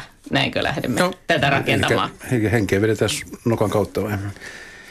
Eikä, eikä, ää, lintu, lintu kyllä hengittää, hetkinen, eikö se vedä suu Nokan kautta. nokan, Nokan kautta, kautta. niin. Ja, ja tota, dinosauruksella joihin- ja linnullahan on oikeastaan tämä hengityselimistö on se, jon- jonka avulla ne veti selkä, selkävoiton nisäk, nisäkäsliskoista aikoinaan. Ihan tuossa äskettäin 220, 225 miljoonaa vuotta sitten, että, jonka sitten tämä meteoriitti, tämä ylivallan tuhosi. Että paitsi tietysti lintujen osalta, jotka on edelleen nisäkkäitä runsaslukuisempi, runsaslukuisempi ryhmä planeetalla. Täällä oli joku, joku ehdotti, että voisiko se olla myöskin punatulkku naaras, jota ne talitiaiset ahdistelivat. Niin mitäs Juha, sä tähän ajattelet? No joo, se jäi vähän epäselväksi, kun kuvattiin kuitenkin pieni lintu ja tumma pää ja mustat siivet ja mitä siinä oli, mutta siinä oli jossain vaiheessa harmaat ja vaaleita. Et jotenkin mä sillä peto, petopohjalla olisin, mutta sitten jos siellä olisi ollut joku toinen lintu, joka tota, en tiedä. Tarkat, pitäisi saada tarkemmat tuota tuntomerkit. Tai sitten on kaksi lintua liikenteessä ja toinen on nähty. Niin, sekin on mahdollista. Otetaan kuvallinen kysymys tähän. Meillä on muutama minuutti aikaa. Katsotaan, pitääkö jatkaa toisella tunnilla. Eli hei luontoiltalaiset, helmikuisen viikonlopun luontoretkellä Porvoon saaristoalueella sijaitsevalla suolla herätti hämmennystä useampikin kiemurainen mänty, pienellä ehkä noin tuhannen neliömetrin alalla. Mäntyjen kiemurat olivat samanlaisia ja sijaitsivat suurin piirtein samalla korkeudella, mutta puut olivat eri-ikäisiä. Pääosin, pääosin puut olivat pystyyn kuolleita tai kituliaita. Kuvan yksilö näytti hyvin voivalta ja oli selkeästi muita paksumpi rungoltaan. Mikä tällaisen, tällaiset kiemurat aiheuttaa terveisin Minna Porvoosta? Sä oot nähnyt tämän kuvan nyt, Henry, ja tämä löytyy myöskin sieltä Ylen, Yle Luonnon sivuilta. No mekaaninen vaurio siinä on taustalla syystä tai toisesta. Et joko siinä on ollut ikävä lumitilanne ja latva on katkennut samanaikaisesti tietyllä alueella ja, ja sitten tuo latva on ehkä taittunut hieman vinoon. Tuuli on saattanut olla valitseva työntänyt sitä sivuun ja sitten se on ottanut uuden latvan, joka on jatkanut päälatvana kasvuansa. Et mekaaninen vaurio siinä kuitenkin täytyy olla, että mikään muusta ei selitä. Tuskin ihminen on niin uuttera ollut, että se on käynyt katkomassa noin monta män, mäntyä sama, samalta korkeudelta. Jos ne nyt oli samalla korkeudelta, niin mä Niin tässä sanotaan, ja se voisi tietysti tuohon sun teoriaan sopii hyvin, että mäntyjen kiemurat olivat samanlaisia ja sijaitsevat suurin piirtein samalla korkeudella. niin, tasaikäinen männikkö ollut, joka on ko- ko- kokenut yhtäaikaisen vaurion. Niin eihän se muuten, jos olisi yksi vain, niin sittenhän siellä voisi olla joku, va- olisi vaikka käynyt siitä Joku ehkä jotakin. nyt kääntämässä sen, mutta mun on vaikea uskoa, että joku vittis niin montaa mäntyä lähtee katkomaan huviksensa. hirvi. No hirvi on tietysti yksi mahdollisuus, mutta ne katkoo kyllä kaikkea muutakin sitten. Että, että syövät oksia, ja, mutta totta kai hirvihän tekee latvaurioita. Mm. Että, että, mekaaninen vaurio kuitenkin. Eikä se tee huviksi. No se ei tee huvikseen, ei. mutta kyllä mä olen noita mäntyjä katsellut, mitä hirvet on katkonneet, niin harvoin ne kuitenkaan tuolla kasvaa ja ylipäätänsä harvoin mikään kasvaa tuolla lailla, kun se katkeaa. Joo. Että jokin syy siinä täytyy olla, että se on lähtenyt vinoksi tuolla. Niin kuin tässä kirjoittaja sanookin, niin yksilö näytti hyvin voivalta tämä yksilö, jota tässä on, joka on tässä kuvassa. Vaikka siinä tuommoinen mutka on, niin se jatkuu ihan hyvin ylöspäin siitä sitten. Joo, tuommoista geneettistä ongelmaa ei tunneta, että sanotaan kahden metrin korkeudella alkaa korkkikruuvikasvu, joka loppuu sen jälkeen, kun se on kerran alkanut. Mutta näet sä Henry ikinä semmoisia puita, jotka on kasvanut sille hassusti mutkalle, että rupeaa miettimään, että mitä ihmettä tässä on voinut tapahtua. Yksi luontilta paneelistakin just kertoi, että hän, tota, hän tehnyt sellaisen solminut Yksi eräs tässä pöydän niin, ääressä vai? Solminut pihlajia yhteen, jotka sitten kymmenen vuoden päästä joku soittaa tänne, että mistä tämä johtuu. Niin, ihan sitä varten, että joku voi myöhemmin sitten niin. sit kysyä, että kuka, nyt mä katselen, että kuka täällä on sen syyllisen näköisenä, että kuka tämmöistä on mennyt tekemään, mutta se jää arvotukseksi, jos ei hän tunnusta seuraavalla tunnilla, jota kohti, kohti kohta siirrytään. Tästä jatkaa luontoilta, maaliskuinen luontoilta ja paikalla siis asiantuntijat Heidi Kinnunen, Jaakko Kulberi, Juha Laaksonen, Henry Väre, Ari Sauran tällä kertaa poissa. Ja Tänne voi soitella ja kysyä luonnonvaraisista eläimistä ja kasveista. Puhelinnumero on 0203 17600, sähköposti luonto.ilta.yle.fi. Ja kuvallisia kysymyksiä käsitellään tässä ennen seitsemää käsiteltiin tämmöinen puuaiheinen, mäntyaiheinen kysymys ja sitten vielä siellä on vielä kaksi odottelemassa, mutta niitä voi käydä katselemassa myöskin yle.fi kautta luonto. Ja tähän ihan alkuun orava kysymys. Orava valtasi Kanerva Amppelin. Tämä on sähköpostilla tullut. Huomasimme jokin aika sitten oravan ryhtyneen pitämään pesää ulkooven vieressä olevassa Kanerva Amppelissa. Se on välillä joitakin päiviä poissa, mutta palaa taas keinuttelemaan Amppeliin. Oravia on pesinyt ympäristössä koko ajan, kun olemme tässä asuneet. Emme ruokin niitä, joten aivan kesyistä otuksista ei ole kysymys. Ihmettelemme, miten orava pitää pesää tuollaisessa avoimessa paikassa – Kuljemme päivittäin useita kertoja ovesta, mutta se ei tunnu sitä häiritsevän. Onko mahdollista, että se tekee poikaset tuohon amppeliin, kysyy Mauri Tampereelta. Hmm. No tota, melkein veikkaan, että ei tee amppeliin poikasia, mutta tota, tyypillistä on, että oravilla on useita, useita pesäpaikkoja. Ja tota, mikä ettei amppelia sitten etenkin kesällä vielä semmoisia lepopaikkoja, jossa ei ole minkään sortin kattoa että ne saattaa olla ihan vaan jotain oksan hankoja, jossa käydään kyllyttää ja se palaa aina niihin samoihin paikkoihin. Sen sijaan talvella niitä paikkoja saattaa olla useampiakin niitä jalkapallomaisia pesiä, joihin änkeydytään sisälle ja niitä voi olla eri tavoin eristettynä, eri säille nämä erilaiset. Onhan meilläkin eri vaatteet semmoiselle päivälle, kun on vähän kylmä ja semmoinen päivä, kun on ihan oikeasti kylmä. Että kyllä ne pesät voi olla tehty niin kuin miten mä sanoisin, eri olosuhteisiin sopivaksi. Ja toisaalta sitten niitä kannattaa vaihdella, jos loistilanne muuttuu sen tyyppiseksi, että jossain alkaa kihistä ikävästi, niin sieltä kannattaa poistua ja vaihtaa paikkaa. Et siinä määrin tota, jos se käy kyllyttelee jossain ampelissa, niin se ei ehkä ole sopiva välttämättä poikaspesäksi, eikä se kuulosta kauhean rauhalliseltakaan, jos on aivan ihmisastuksen vieressä.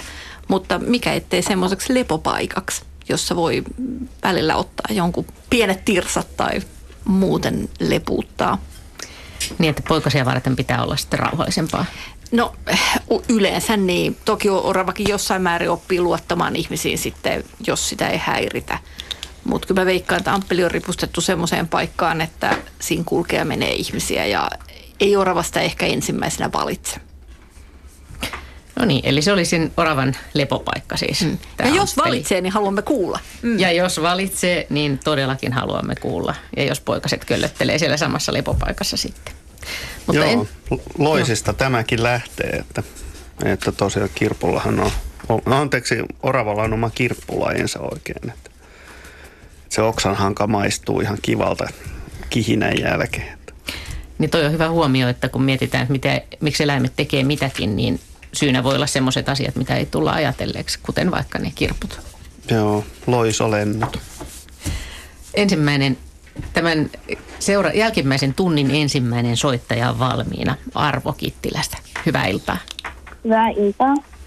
Ja minkälaista asiaa mm, mietitään seuraavaksi? Kun me oltiin Sallossa hiihtolomalla ja äiti näki tunturissa riekon, niin äiti mietti, että lensiköhän se johonkin lähelle puuhun, niin iso sanoi, että, että ei ne yleensä rennä puuhun. Ja sitten kysyttiin sitä ukilta ja se ei osannut vastata. niin nyt me jäätiin äitin kanssa miettimään, että, että miksei se lennä puuhun, vaikka sillä sitä uhkaisi joku vaara. Miten läheltä te pääsitte näkemään sitä riekkoa?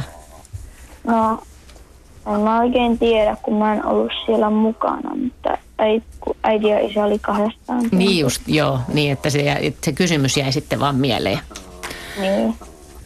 Joo, riek- riekko viihtyy aika vi- mielellään maassa tai talvella lumella ja talvellahan sillä on valkoinen höyhenpuku ja se myös on hyvä suojaväritys.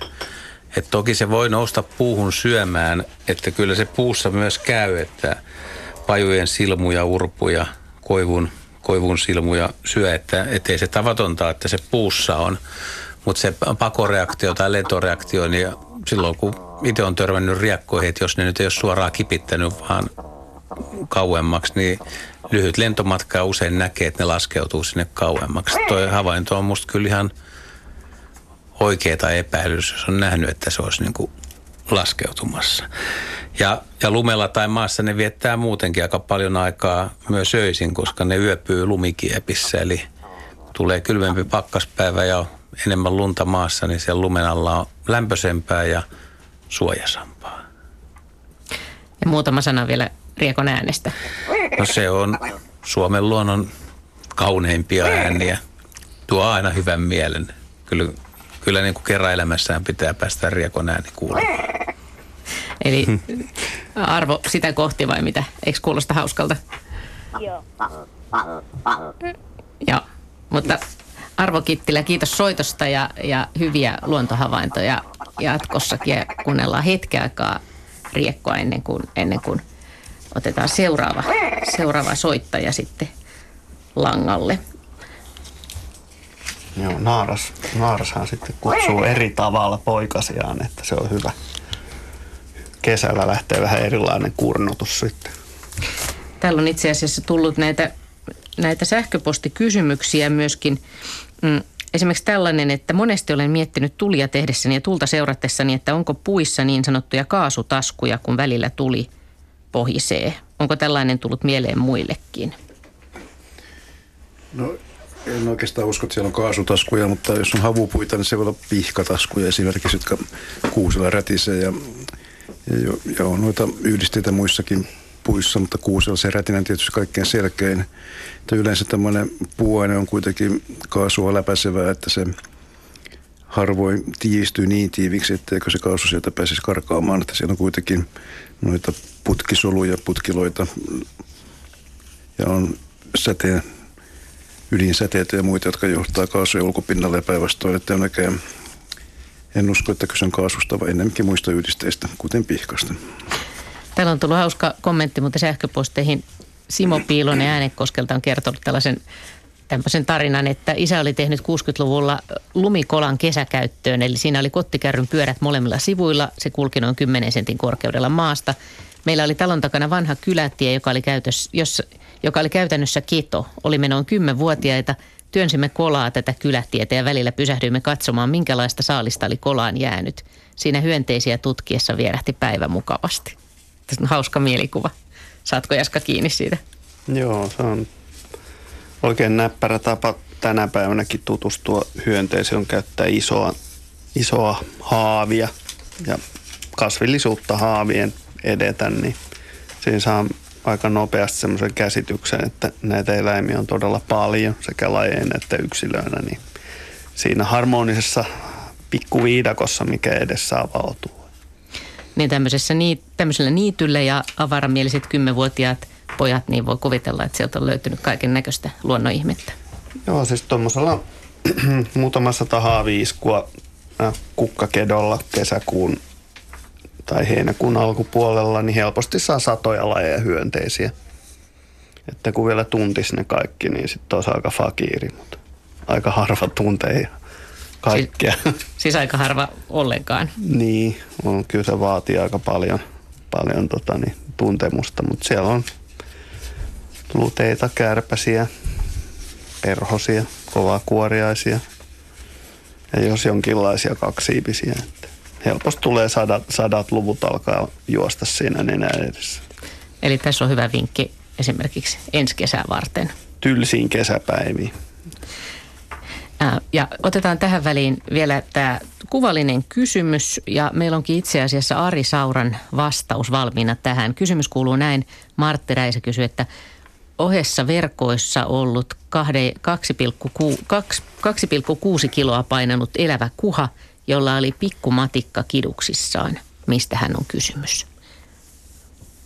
Martti Räisä on lähettänyt tänne todella mielenkiintoisen kuvan. Tässä on siis kuha jäällä ja tässä lukee, että se on tullut verkosta ja painoa kuhalla on ollut 2,6 kiloa, eli oikein hyvän kokoinen kuha. Ja muutenkin kuha näyttää hyvin hyvävointiselta. Ja tämä on tullut siis talviverkosta ja nyt tänä vuonnahan jäitä ei juuri ole kuin sisävesissä, eli tämä ei varmastikaan ole mistään merialueelta. Ja mielenkiintoisen tästä kuvasta tekee se, että tämä kuhan kiduskannen alta pilkistää mateen pyrstö. Sitä on arviolta noin kymmenisen senttimetriä sitä pyrstöä näkyvissä, eli se on suhteellisen pieni made kuitenkin. Ja ilmiselvästi tämä kuha on yrittänyt tavoitella ravinnokseen tätä madetta. Kuhahan mielellään saalistaa tuolla pohjan lähellä ja made pohjakalana kuuluu kyllä ihan mainiosti sen, sen ruokalistalle. Ja jos nyt mateesta vielä puhutaan, niin mateellahan on hyvin tämmöinen voimakas ja lihaksikas pyrstö. Ja tietenkin sillä on hyvin tehokas liman eritys tässä ihossa. Ja made pystyy kääntämään tämän pyrstönsä kaksin kerroin tai jopa kolmin kerroin. Ja sille on hyötyä siitä silloin, kun se liikkuu siellä pohjalla ja kivien kolossa, niin se pystyy hyvin nopeasti takaperinkin uimaan kivenkoloihin tai pohjalla olevien kantojen alle piiloon. Eli sille on hyötyä tästä ominaisuudesta. Ja nyt sitten kun kuha on yrittänyt niellä tätä madetta, petokalathan usein nielevät saaliinsa pää edellä, niin se on yrittänyt pää edellä niellä tätä madetta, mutta tämä sitkeä made on sitten onnistunut työntämään pyrstönsä tuolta kuhan kiduskaarien raosta ja kiduskannen alta ulos ja juuttunut sitten jumiin tuohon tuohon kiduskaarien väliin. Siellä kuhan kiduskaarten sisäpinnallahan on semmoisia pieniä hampaita, se on hyvin karkea ja niiden tarkoitushan on tietysti liuuttaa sitä saaliskalaa kohti nielua. Ja nämä pienet hampaat tietysti ovat jumittaneet tämän mateen tähän ja paksupäisenä se made ei ole sitten kuitenkaan mahtunut sieltä kiduskaarien välistä ulos. Ja on tapahtunut tällainen jumiutuminen. Nyt tietysti tämä made on kuollut tähän kuhan kiduskaariin ja se on varmasti aika hankala tälle kuhalle, mutta se ei ole saanut sitä yskimälläkään pois tuolta kiduksista. Ja nyt tietysti ajan mittaanhan tämä kuollut made sitten alkaa mädäntyä ja saattaa tietysti pudotakin tai olisi saattanut pudota tästä kuhan kiduksista irti, mutta että nyt se oli ainakin sitten kestänyt jonkin tovin ennen kuin se mädäntyminen on lähtenyt liikkeelle ja se on ihan tyypillistä tälle viileäveden aikaan, että tämä lahoaminen on hidasta. Todennäköisesti kuitenkin, vaikka kuha olisi päässyt irtiin tästä mateesta, niin se olisi aiheuttanut sitten jonkin sortin tulehduksen tuonne kiduksiin. Mutta tämä todella erikoinen tapaus. Näin vastasi siis Ari Saura ja tämä erikoinen tapaus, jossa siis tosiaan kuhalla on tämmöinen ylimääräinen uloke made sieltä kiduksista sojottaa, niin, niin se löytyy tämä kuva osoitteesta yle.fi kautta luonto. Nyt meillä on seuraava soittaja langalla Sirpa Käkelä Lappeenrannasta. Iltaa. No hei, Sirpa täällä. Joo. Niin, tällainen eläinten hajuaistista. Lop, Joo. Lait, siis tällainen, että laitoin, meillä on aivan erinomainen kompostori, lakisääteinen, mutta laitoin sinne noin kuukausi sitten, niin silloin laitoin kalan roippeita, muikun päitä ja muuta. Hyvä saalis oli ja laitoin sinne kompostoriin, niin hetken kuluttua tuli valtava määrä lokkeja Saimalta tänne Karhuvuoreen, ehkä noin kolme kilometriä lokkeja. Ja ne kierteli tuossa yläpuolella aivan kuin jostain Hitchcockin elokuvasta. Hyvin korkealla olivat, haistuvat sen ilmeisesti sen kalaroitteen. No sitten menivät pois. Siinä ei mitään. Mutta sen jälkeen viikko sitten laitoin, sattumalta oli ko- koiran, koiralle hankittuja lihoja tai kanan, kanankauloja, jotka olivat pilaantuneet ja niitä oli noin neljä, kolme kiloa. Ja ne laitoin pari päivää sitten kompostoriin. Ja nytten on, ilmestyi Ilves tähän lähi, meidän lähialueelle. Ja viime yönä pöllytti naapurin kissaa. Eli miten tarkkaan nämä eläimet haistavat tämän, tämän, mikä niillä on se hajuaisti, että yleensä tietenkään ei kompostiin laiteta tuollaisiin määrin tavaraa, lihaa tai kalaa, mutta niin mikä siinä on? Eli toisaalta lokit ja toisaalta sitten tota Ilveksen hajuaisti. Niin Ilves. No on myös ketut ja supikoirat, mutta niitähän on muutakin paljon. Mutta nyt tämä Ilves on kyllä tässä Kuutostien varressa, niin kuin tämä Lappeenranta, niin se majailee tästä. Mutta miten tuo, miten se, niin kuin, houku, voiko se haju houkutella, miten kaukaa se niin kuin houkuttelee tällaisen nisäkkään? Lokeissa kyllä tiedän varmasti, että 10 kilometrin päästä haistaa nämä kalaroitteet. No niin, katsotaan Mutta minkälaista... hajuaisti, niin kuin, Niin. ja, no nyt sanotaan että Ilves. Mm. Joo. No, tämä onkin hauska kysymys sikäli, että aika usein ihmisillä on tapana puhua aina siitä, että koirilla on hyvä hajuaisti. Ja sanoisin tähän, että olette aliarvioineet kissojen hajuaistin, koska kissoilla on ihan yhtä hyvä hajuaisti kuin koirilla. Kissoja ei vaan voi käyttää samalla tavalla ihmisen tarkoituksiin, koska ne ei oikein on niin miellyttämishaluisia. Mutta sen sijaan ne haistaa ihan samaan tapaan kuin koirat ja tietää tosi tarkkaan, mitä tapahtuu niiden lähiympäristössä. Ja jos teillä todella siinä tota, ää, se oli Karhuvuoressa liikkuu ilves, niin epäilemättä se liikkuu siinä suurella alueella ja kun sen nenään tulee jotain houkuttelevaa, niin kyllä se varmaan tulee sitä katsoa helposti. Ilveksistä on pitkään ajateltu niin, että ne ei ole oikeastaan kiinnostuneita kuolleesta ruoasta, vaan mieluummin metsästäisi niin tuoreeltaan ja söisi sitä tuoretta lihaa. Mutta toisaalta sitten talve, talvisia havaintoja on niin paljon, kun ilves palaa raadolle joko itse metsästämälle raadolle tai sitten syömään ihan toisilta jääneitä jämppeitä. Niin ehkä tästä on pikkasen peruutettu ja hyväksytty se, että kyllä ilvekselle kelpaa, kelpaa myös jämppeet, joita toisilta eläimiltä on jäänyt tai ehkä jopa kompostiin on jäänyt hyvät hajut.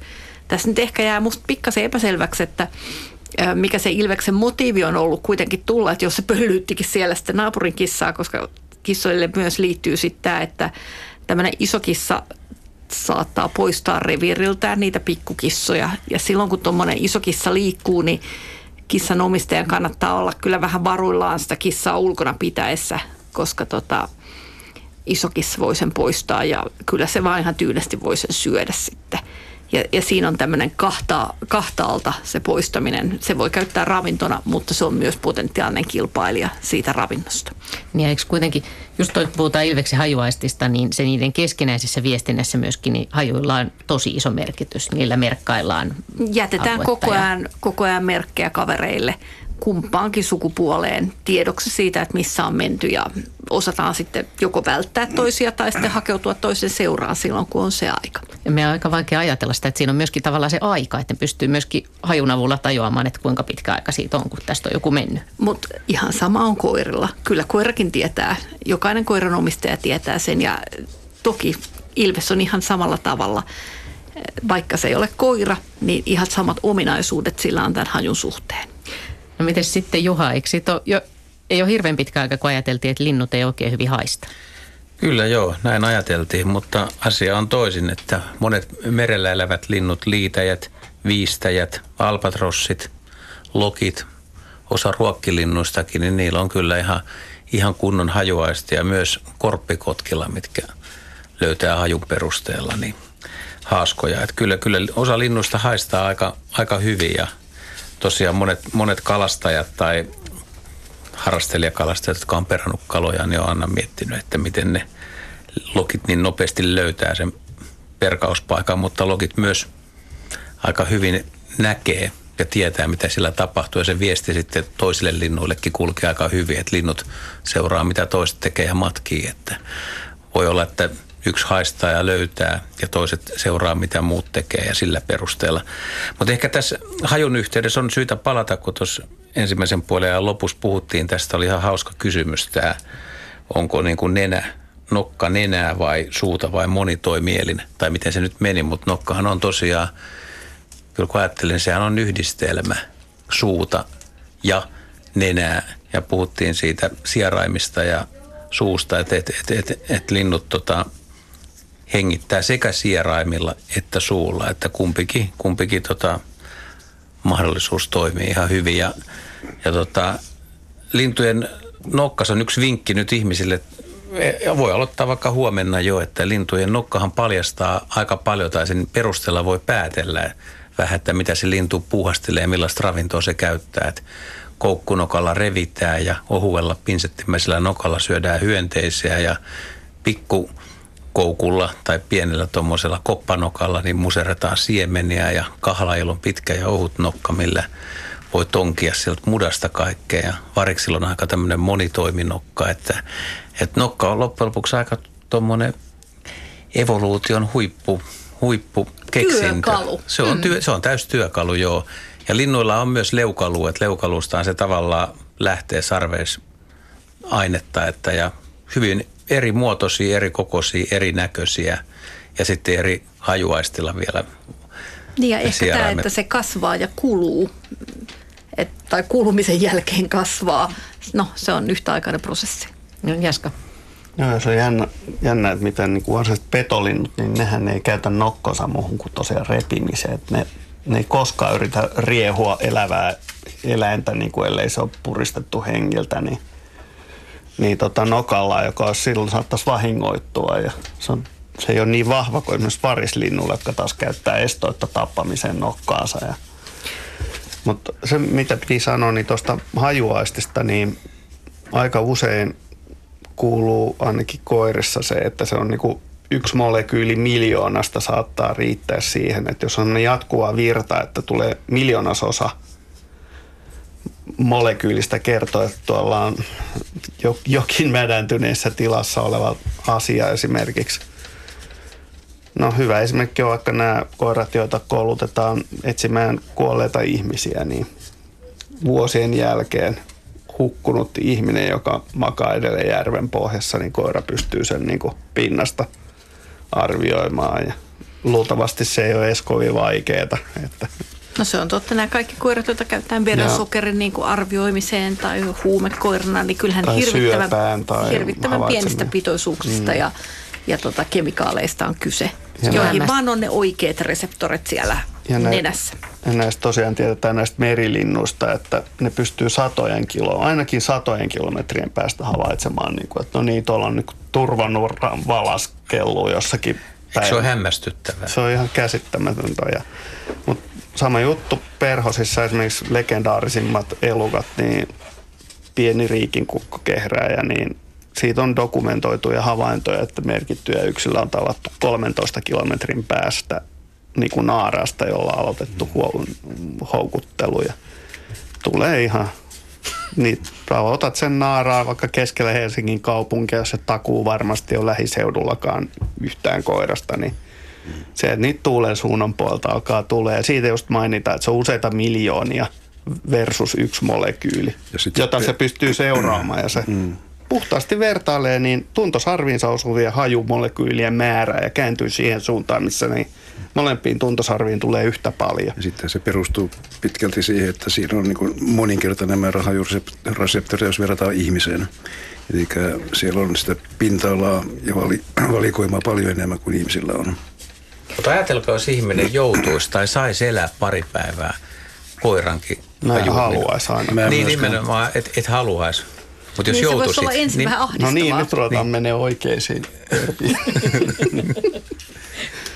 Konditionaalinen joutuisit. niin, se olisi aika mielenkiintoista kuitenkin.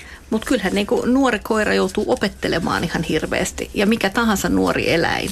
Ja kyllähän se on niin mieletön, mieletön duuni oppia koko se hajumaailma ja sitä, että mitä mikin asia tarkoittaa. Että vaikka sillä on kyky haistaa jotain, niin sitten sen lisäksi pitää yhdistää se vielä siihen asiaan, mikä, mitä siitä seuraa.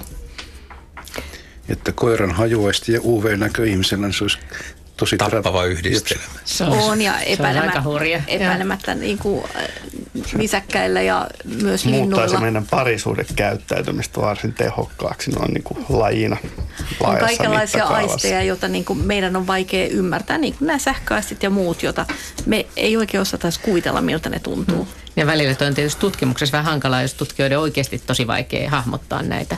Niin Joo. ne ei ehkä saa niin isoa painoarvoa sitten. Se on ihan totta, mutta koko ajan opimme lisää. Näin on. Tota, näin monipolvinen vastaus saatiin Sirpan hyvään kysymykseen eläinten hajuaistista. Ja meillä on seuraava soittaja jo siellä linjalla Markus Pyyryläinen Liedosta. Hyvää iltaa. Hyvää iltaa. Joo, ja Ja minkälaista asiaa? paikkakunta oli vähän väärin, Aha. liian mietoisista. Mietoisista, no niin, niin se, Joo. se tässä kohdassa vääristyi, joo. Niin. Tuo noin, niin tuo noin, niin se on laulujoutsen ja valkoposki hanhi tai Kanada hanhi lentänyt pariskuntana jo monta päivää niin tässä yläpuolella. Ja tota noin, niin laskeutunut pellolle. No nyt kaveruksina siellä, että onko pariutumismahdollisuuksia joutsenella ja hanhella?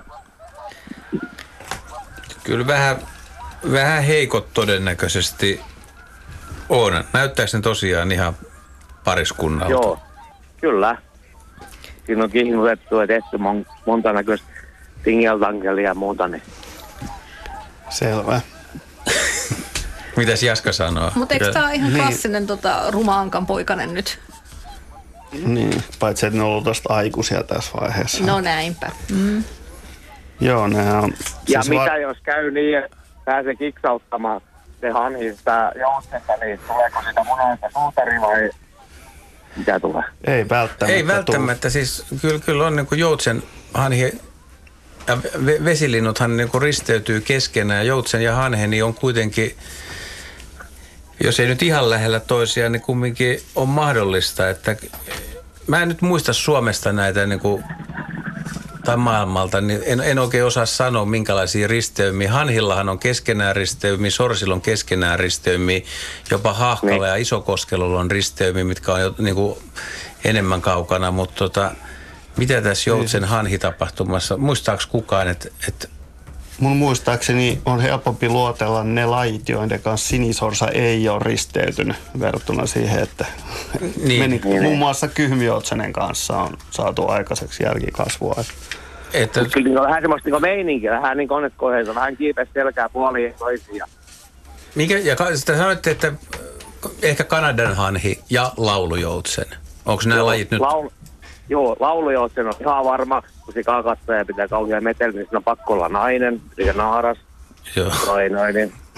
Noin, niin. Ai Näin, näinä aikoina en uskalla kommentoida tuota, mutta Tässä. sovitaan, että havainto on. Linnuillahan tupla X on na- joko, joko, se on koiraalla. valkoposti, joko se on valkoposti hanhi, tai toi noin, niin Kanadahan. En ole niin läheltä päässyt No, katsomaan. no, jos must, kaula on musta, niin sit se on, on tota niin, Kanadahan. Tai pitkä la- kaula. Niin, Kanadalainen olisi vähän suurempi, kookkaampi, että Joo. se olisi. Tota, sanotaan niin, että ei ole mahdotonta vähän epäilyttää, mutta jännityksellä myös odottaa, että mitä siinä tapahtuu. Että jos ne on todella pariutunut ja yrittää Ne. pariutua niin, tai paritella ja saada niitä... En tiedä. Periaatteessa Niin. voisi olla, voi olla mahdollista kyllä. Jäämme odottamaan raporttia nyt siis. Niin, tämä, tämä, tämä on kyllä semmoinen, mitä kannattaa seurata, mutta joissain vaiheessa voi olla, että nuoret yksilöt, ne vaan sattuu nyt olemaan keskenään, että se, se on jostain syystä, niin ne on lyöttäytynyt ja se ei välttämättä kaikki niin kuin tarkoita kuitenkaan pesimistä ja parittelua, Niin, niin, että kyllä. et, et ne nyt vaan sattuu olemaan sitten siinä. Että Joo. siinä on. Voiko ne olla kavereita? Niin, sekin on hyvä kysymys. Kyllä Niin, mä, se on väitän- voinut alkaa siitä. Niin, että eikä ne Niin, ollut, nimenomaan yleensä se alkaa siitä, että ensin ollaan kavereita ja sitten siitä se Ja etenee. tässäkin kato, tässäkin kato, kun just kun mä asun niin lähellä Aarlahtea, missä on toi kaikki Lintulahteen, mitä siellä mahtaa ollakaan, niin toi noin, niin muuttopari menee koko ajan ohitte paljon. Siellä on jotain muutakin ehkä etsimistä voi olla. En tiedä. Mutta jännittävä havainto kyllä. Aika, aika Joo. yllättävä ja poikkeuksellinen varmaan kuitenkin. Ja jos, jos tarina tästä etenee, niin, niin ilmoittakaa ihmeessä, niin on jännittävä kuulla, että miten tämä kevät, kevät heillä menee. Niin, nimenomaan. Joo. Hyvä, kiitoksia. Kiitos, kiitos Kiva soitosta. havainto. Joo. Meillä on muuten tullut nyt tähän äskeiseen kommenttiin Henrylle, että, että en kysy vaan vastaan tuohon puuaiheeseen kuvakysymykseen. Kyse saattaa olla niin sanotusta variksen tallaamista, näin väittää Jamppa Kymistä. Olen tavannut niitä pari kertaa urani aikana Luumäellä lähellä Taavetin vanhaa sitten suljettua kaatopaikkaa. Oli tällaisia variksen tallaamia. Pääsin jopa näkemään, miten ne syntyivät viereisen suon mäntyjen latvoihin kesällä. Latvakasvaimet olivat vielä sen verran joustavia, että ne taipuivat pysyvästi, kun hyvin syöneiden suluissa huomio siis kaatopaikalla käyneiden varisten lennähtäessä mäntyjen latvoihin ruokalevolle. Puitten kasvaessa mutka säilyi, vaikka puu korjasi kasvusuuntansa ylöspäin. Olen keskustellut asiasta muun muassa luontoilta emerituksen Seppo Vuokon kanssa, eikä hän tyrmännyt havaintoani. Variksen tallaama on tuttu käsite meidän metsäläisten piirissä. Esimerkiksi professori Paavo Ylävakkuri toi asian esille luennollaan. Eli voiko tässä ollakin variksen tallaama? No itse en ole tämmöisestä kuullut, mutta kyllä mä uskon, jos näin väitetään. Mutta kyllähän se nyt sitten vaatii sen, että siinä tallataan aika usein, että ei se nyt kertaheitolla tuosta lähde. painava varis menee männyn latvaan ja latva siitä taipuu. Mutta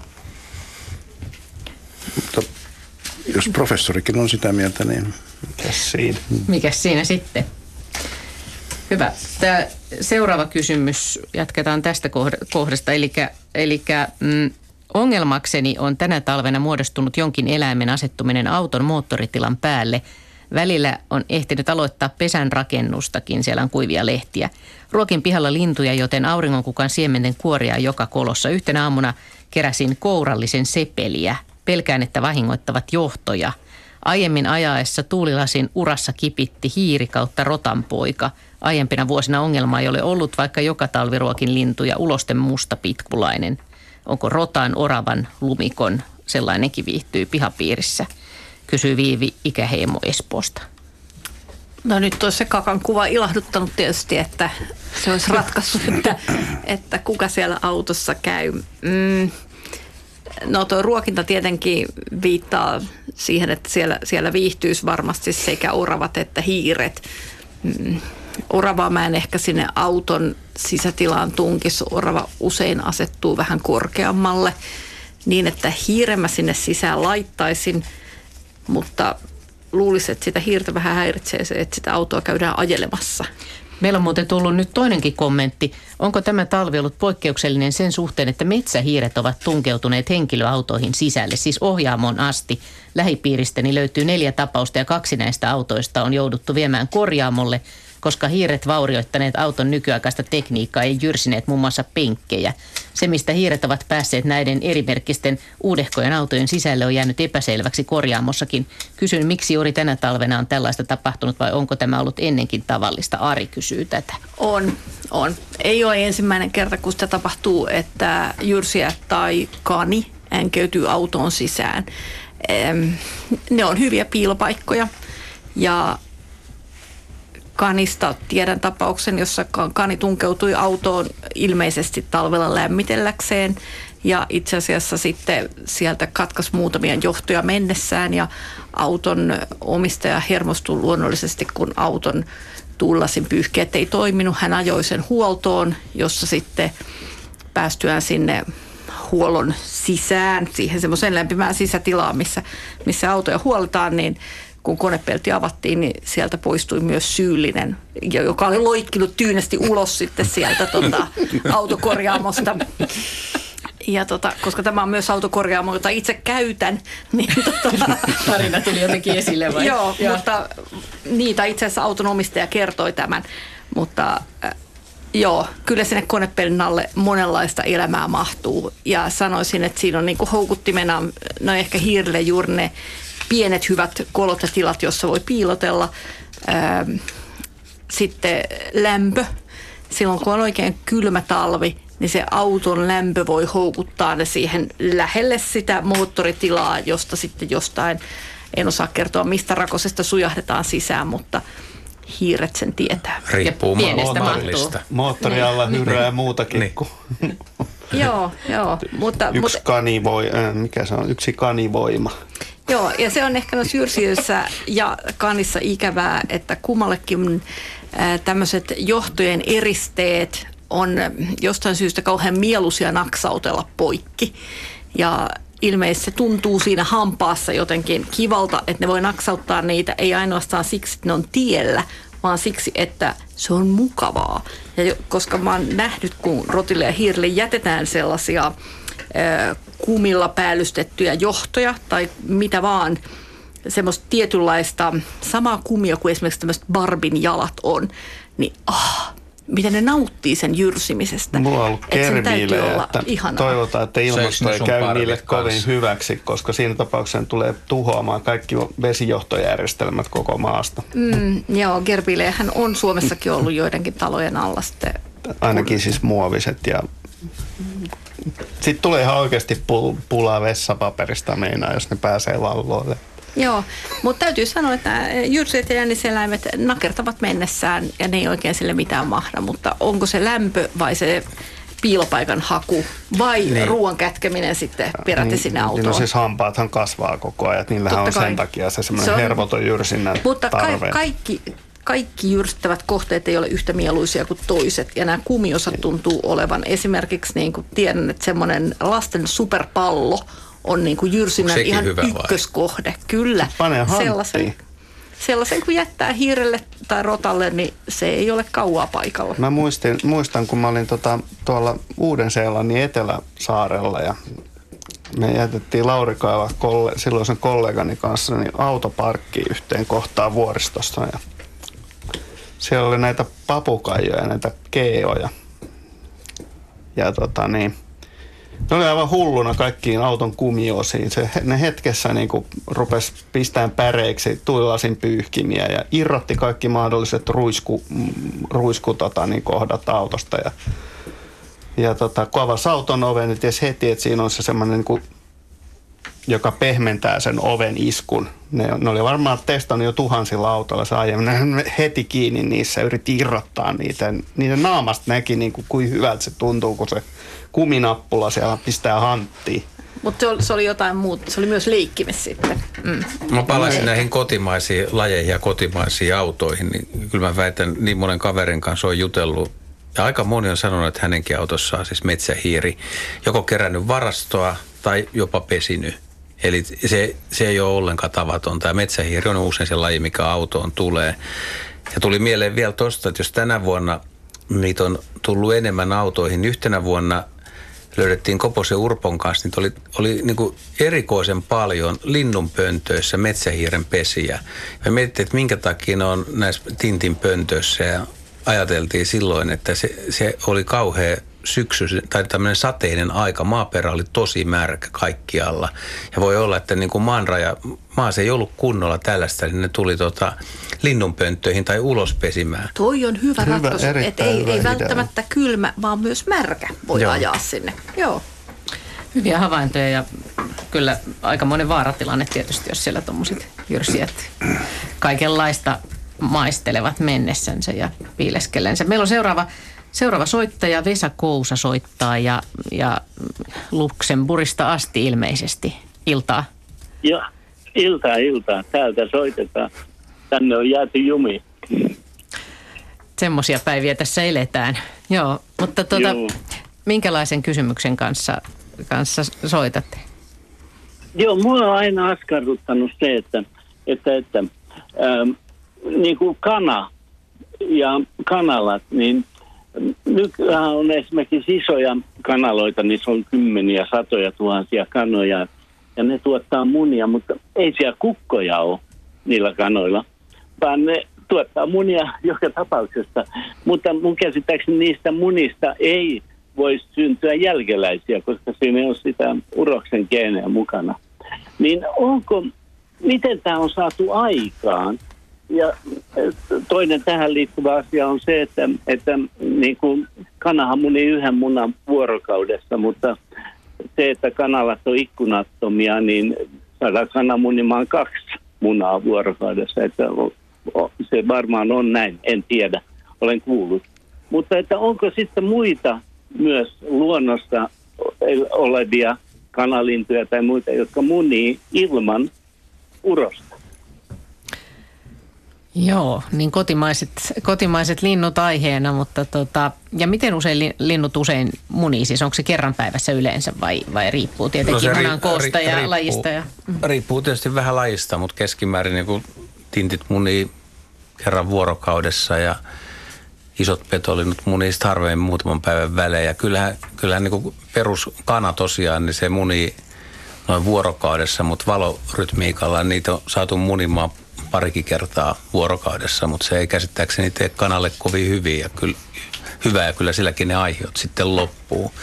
Mutta mä en tuohon alkuperään oikein osaa. Mä nyt tarvitsin varmaan, ettei menisi selittelypohjalle niin jotain fysiologiaa, joka kertoisi no, tarkemmin. Kanahan on tietenkin voimakkaasti jalostettu eläin, että, että siinä se varmaan on se perimmäinen syy, että, et, ja kuitenkin niin yleensä niin, niin, tota, niin näillä linnuillakin on se semmoinen juttu, että koiran siittiö tai sperma on niin kuin säilössä siellä naaraan, naaraan tota niin, en tiedä nyt tarkkaan, että missä siellä sen tarkemmin. Mutta niin, niin, ja se hedelmöittää sen juuri ennen muni, munintaansa, kun se, se ei ole vielä kova kuorinen se muna. Ja tämä sama tekniikka on, on todella, niin kuin se löytyy hyönteisiltä esimerkiksi. Niillä on aivan sama systeemi, että se hedelmöittyy jopa kuukausia siitä, kun se on paritellut. Ja, ja se naarashan ei tiedä, että onko siellä näitä siittiöitä olemassa vai ei. Se vaan munii ja olettaa, että ne hedelmöityvät matkalla. Ja, ja ikään kuin se naaras tai kanakaan, niin totta kai jos sitä pidetään pihalla niin, että siellä on kukko, niin sillä kukolla on tapana paritella sen kanssa säännöllisesti. Mutta jos, jos siellä ei ole kukkoa, niin eh, hyvissä olosuhteissa, hyvällä ruoalla, hyvällä auringolla tai valolla tässä tapauksessa, niin se jatkaa sitä munimista ymmärtämättä sitä, että ne ei ole hedelmöityneitä ne munat ja ne vaan tulee sitten sieltä ulos. Ja kyllähän lintujen pesistä, eikö sieltä nyt joka vuosi löydy niitä munia, jotka ei ole hedelmöityneet, Kyllä, joo. eikä Mm. koskaan ole lähteneet kehittymään. Et sikäli tapahtuu tätä muillakin, ihan luonnonvaraisillakin linnuilla. Mutta kanalla se jää niin kuin päälle. Niin tässä on tietysti se otettua huomioon, että kanalajina on, on kotoisin nämä lämpimiltä alueilta, eli tuolta Intia, Kaakkois-Aasia suunnalta, missä ei ole niin voimakasta vuo- vuoden aikaista vaihtelua, että sillä varmaan on suurempi alttius munia Ympäri mullakin vuoden. kuin vaan keväällä, että, että se, se niin kuin voi selittää tätä, mutta jos mennään niin kuin eläinten niin kuin alkulähteelle tavallaan, niin mietitään, että mitä se on alun perin ollut, niin esimerkiksi me tiedetään tänä päivänäkin, että merikilpikonnien sukupuoli niin määräytyy ei suinkaan genetiikan mukaan välttämättä, vaan kuinka paljon lämpöä se saa hiekassa. Että jos on liian lämmintä, niin kaikista tulee naaraita muistaakseni. Ja juuri äskettäin esimerkiksi niin dokumentoitiin koko elämänsä yksinään eläneen komodovaraani naaraan muninta, josta syntyi jälkeläinen. Eli siis täysin neitseellinen käytännössä klooni. Tämmöisiä pystytään järjestämään, järjestämään tota häiritsemällä niin esimerkiksi tässä munintatilanteessa tietyllä tavalla stimuloimalla tätä munasolua, niin tämän tyyppisiä juttuja, että se luulee, että se on hedelmöitetty ja nyt se rupeaa jakautuu. Ja osalla laista se voi mennä läpi tämä homma. Että et viime tilassa niin tämmöisiä vanhemmista ryhmistä olevien eläinten niin kuin, tietoja niin kuin käärmeillä ja tällä komodovaraanilla, niin tämä on tavallaan ollut eläimen selviytymistapa, että yksinäinen yksilö voi perustaa saarelle populaatio, joka perustuu todellakin niin kuin yhteen yksilöön. Mutta Silti mä, syntyy koiraita ja naaraita lopulta. Vähän palaan takaisinpäin vielä tähän, tähän niin kuin kanaan ja muihin tuotantoeläimiin. Niin kyllähän esimerkiksi viiriäisiä munitetaan ihan saman tapaan ja viiriäisen munia myydään. Et ehkä siinä on niin kuin toinen laji, jolla on tämmöistä taipumusta munia niin paljon, että siitä on tuotantoeläimeksi. Että jos me otettaisiin joku metso ja ajateltaisiin, että toi koppelo lähtee tässä nyt munimaan, niin siltä varmaan saataisiin sitten se parikymmentä munaa, kun aina napattaisi pois ne munat, joo, mitkä joo. sillä on ja munitettaisiin sitä eteenpäin. Mutta Mä en tiedä kuinka paljon hyytyisi. suomalaiset lajit, siis telkkäähän on munitettu ihan kaiken keväsi, mutta, mutta en tiedä mikä se lukumäärä on, että kuinka kauan, koska hyvässä munituksessa silloinkin aikoinaan otettiin tietty määrä munia ja annettiin sitten lopuksen hautoa, ettei se pesä tuhoudu ja, ja se emo ei hylkää sitä, että kuinka monta kymmentä munaa oikeasti hyväkuntoinen naaras pystyisi munimaan. Ja sitten jos on kyse vielä niin kuin luonnonpesässä, missä on hedelmöittyneitä todennäköisesti valtaosa, niin ja et ei se muniminen kuitenkaan niin kuin ihan ainakin kaikkien kirjatietojen mukaan ne ei se ainakaan ihan helppoa puuhaa sekä, että kyllä se käyttää se naaras siihen aika mm. paljon voimavaroja. Mutta mm. kanallakin, siis kana, kun me pidämme sitä niin kuin tuotantoeläimenä, niin sehän saa optimaalista ravintoa ja optimaalisen valon. Että ikään kuin se pi- yritetään myös pitää siinä tilassa. Että jos, jos kana normaalisti, sanotaan tuonne pihalla elävä kana, ja vaikka se saisikin ihan hyvää ruokaa, niin jos se saa siellä pihalla kävellä ja nauttii tämmöistä suomalaista päivänpaistetta keväällä, se aloittaa sen munimisen aikaiseen. Ja silloin se ei muni kuin ehkä yhden munan ensin. Sitten kestää monta päivää ennen kuin se saa sen toisen pykättyä. Ja sitten se homma lähtee vauhtiin. Ensin se muni joka toinen päivä. Ja oikeastaan semmoista pihakanaa voi olla vähän vaikea saada edes muni joka päivä. Ja sitten syksyllä sama juttu, se hidastuu ja lopahtaa sen päivän pituuden myötä. Miten Juha vielä luonnon äh, linnuilla, niin mihin vuorokauden aikaan, kun tässä puhuttiin valosta, niin mihin, osaat sanoa jotain esimerkkejä, että mihin vuorokauden aikaan niitä munia pyöräytellään? No niistä on kerrottu, että tintit munis varhain aamulla ja kyyhkyt päivällä ja nokikana muistaakseni yöllä, mutta mä en ole ihan varma, uskonko me itse siihen tarkkaan vuorokauden aikaa, jos ajatellaan, että ihan perustiaisellakin 24 tuntia tai 26, niin sehän niin tuntuu, että se koko ajan pyörii vähän yli sen 24 tunnin rytmin, että en ole mennyt katsomaan ja mä en, mä en enää luota kaikkiin kirjatietoihin, mitä on kirjoitettu, että, että jo, joku on joskus usein silloin aikoinaan niin saksalaisessa kirjassa on kirjoitettu jotain, niitä toistetaan, kun ei niitä tutkimuksia mm. nykyään tehdä, niin on vähän vaikea sanoa. Jotkut voi pitää paikkansa ja uskoisin, että jollain lin, linnu, lintulajilla on kyllä aika, aika tarkka se, mutta – Hyvä. Vesa Kousalla oli siis kiinnostava kysymys. Toivotaan hänelle hyvää kotimatkaa sieltä Luxemburgista tänne Suomeen päin. Mutta meillä on vielä yksi soittaja, joka ehtii tähän, tähän luontoiltaan, maaliskuiseen luontoiltaan mukaan. Pete Kuronen Nokialta. Iltaa. No niin, iltaa vaan. Joo. Äh, Tämä on aika, aika hankala nyt, että osaanko mä tätä kysyä oikein, mutta mua on kiinnostanut sellainen asia, että äh, niin kuin sanotaan, että niin kuin ihmisellä on sama kantaäiti, kun mennään ihan sinne kehityksen alkuun. Ja sitten, niin kuinka kauan kestää ennen kuin siitä tulee esimerkiksi neandertaalinen. Ja jos tota, tätä nyt meinataan niin kuin eläimiin, niin kuinka kauan niin kuin, tota, susi ja koira, kun ne pariutuu, niin kuinka kauan kestää esimerkiksi, että siitä tulee sitten uusi laji? Hyvä kysymys ja aika vaikea tähän loppuun, niin, ku, mutta... Ku, ku, kuinka Joo. monta tuhatta vuotta kestää ennen kuin kun tota, puhutaan, että se on uusi laji, niin kuin esimerkiksi koiraeläimestä tulee dingo tai, Mm. tai tota, Mitäs Heidi sanot?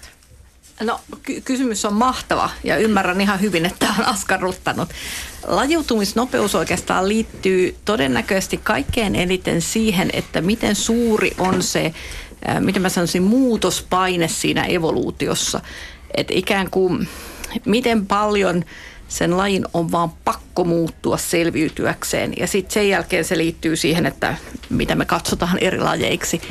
Ja me ollaan satoja vuosia ajateltu tämmöisen nykyisen, tai no satoja vuosia ehkä vähän liioittelua, Darwinin ajoista asti, parista vuotta ajateltu niin, että laji on sellainen, joka ei enää lisäänny sen edellisen lajin kanssa. Mutta nyt me ollaan ehkä vähän peruutettu tästäkin. Ehkä neandertaalit lisääntyi tämän meikäläisen lajin kanssa ja itse asiassa tänään käytiin läpi tätä, että ne sorsot ja joutsen vähän lisääntyy miten sattuu. Öm, että se lajiutuminen ei välttämättä mene ikinä niin loppuun, että lajien välisiä risteymiä ei voi syntyä. Se, että syntyy tämmöinen paine eriytyä, niin se voi syntyä isolaation kautta. Joudutaan eri mantereelle tai joudutaan eri saarelle ja sinne syntyy uusia lajeja, kun siellä on erilaiset olosuhteet ja on pakko olla erilainen ja vaan ne tyypit, joiden geneettinen, miten mä sanoisin, siinä geenipuolissa täytyy olla sellaista tota, fleksibiliteettiä, että sieltä syntyy erilaisia tyyppejä ulos ja sitten valinta ratkaisee, mitkä niistä säilyy hengissä ja pääsee jatkaa sukuaan. Ehkä Jaska voi jatkaa.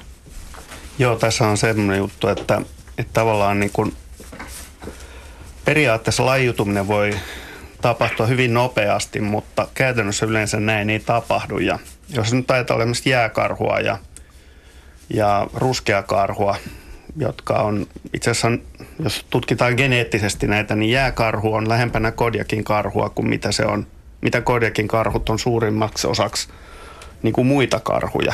Siis samalla oman, oman ruskeakarhupopulaationsa muita populaatioita. Ne on hyvin lähellä ja ja tuolta alueelta jääkarhu, joka aikanaan luettiin jopa omaan sukuunsa kuuluvaksi, luojan kiitos ei enää, koska siinä tapauksessa olisi joutu, jouduttu halkomaan kaikki maailman karhut eri sukuihin. Niin tota, nyt kun on ollut löysiä vuosia tuolla, tuolla tota, niin Beringian alueella, niin siellä on taas alkanut esiintymään jääkarhuja ja ruskeakarhujen risteymiä, jotka on lisääntymiskykyisiä.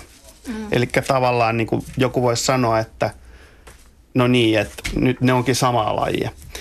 Mutta kun tämä homma ei mene tällä vaan se määritelmähän on, on niin, niin kuin Heidikin tuossa sanoi, että, että siellä elää kaksi erinäköistä niin kuin populaatiota.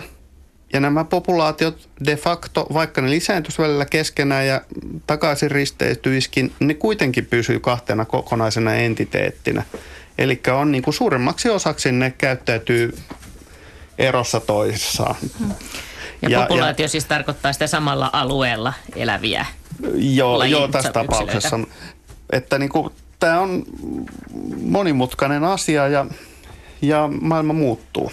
Ehkä mä voin vielä täydentää sitä, että paleontologeilla on kuitenkin jotain niin kuin vinkkiä siitä, että joku nisäkäslaji voi hyvin niin kuin säilyä 100 000 vuottakin samanlaisena ja sitten sen jälkeen usein käy niin, että rupeaa syntyä uusia muotoja. Ja olosuhteiden muuttuessa niin sitten tapahtuu tätä lajiutumista. Mutta jos olosuhteet säilyy samanlaisina ja populaatio on tarpeeksi suuri, niin voi olla, että se lajiutumista ei vaan niin kuin, tai sitten se on jossain pienellä alueella, voisi sielläkin pysyä samanlaisena. Mutta et, ei, ei tapahdu. Mutta eikö siihen lajiutumisnopeuteen vaikuta vähän myös se, miten nopea on niiden lisääntymissykli? Kyllä, Vaikuttaa- toki joo. Se vaikuttaa hyvin paljon ja sitten sattumalla on iso osuutensa näissä tekijöissä, että jos syntyy risteymiä kahden lajin välillä riittävän usein, niin siinä tarvitaan myöskin sattumia, jotka no, voi nopeuttaa sitä prosessia, eli pitää joutua eristyksiin, jolloin lisääntyminen kantalajien kanssa estyy riittävän pitkäksi ajaksi, jolloin se lajiutuminen voi tapahtua. Mutta niin kauan kun ne on kosketuksissa toistensa kanssa, niin lajiutuminen on epätodennäköistä. Joo, ja se on usein niin, että, että, että se suuri populaatio tosiaan pysyy usein suhteellisen homogeenisena, mutta pieni ja eriytynyt taas voi hyvinkin nopeasti lajiutua, koska sillä oikeasti on pienempi puulisiin. Tähän asti päästiin nyt ja vielä nopeasti tämä viimeinen kuvallinen kysymys, jotka löytyy siis yle.fi kautta luonto. Ja tämä on Juhalle mukava pari ruokinnalla. Onko harvinaista sattumaa? Mitä sanot kuvasta? Mustavalkoinen kuva, siinä on pikkutikka ja valkoselkätikka kumpikin omalla talipötköllään. Erittäin hauska, hyvä havainto. Että. Tähän asti päästiin siis tällä kertaa. Paikalla olivat Heidi Kinnunen, Jaakko Kulberi, Juha Laaksonen, Henry Väri ja minä juontajana Minna Pyykkö. Ja seuraava luontoilta, se kuullaan sitten keskiviikkona 15 huhtikuuta. Kiitos hienoista kysymyksistä ja hyviä kevätretkiä ja hyvää mieltä ja pysykää terveinä. Ha ha ha!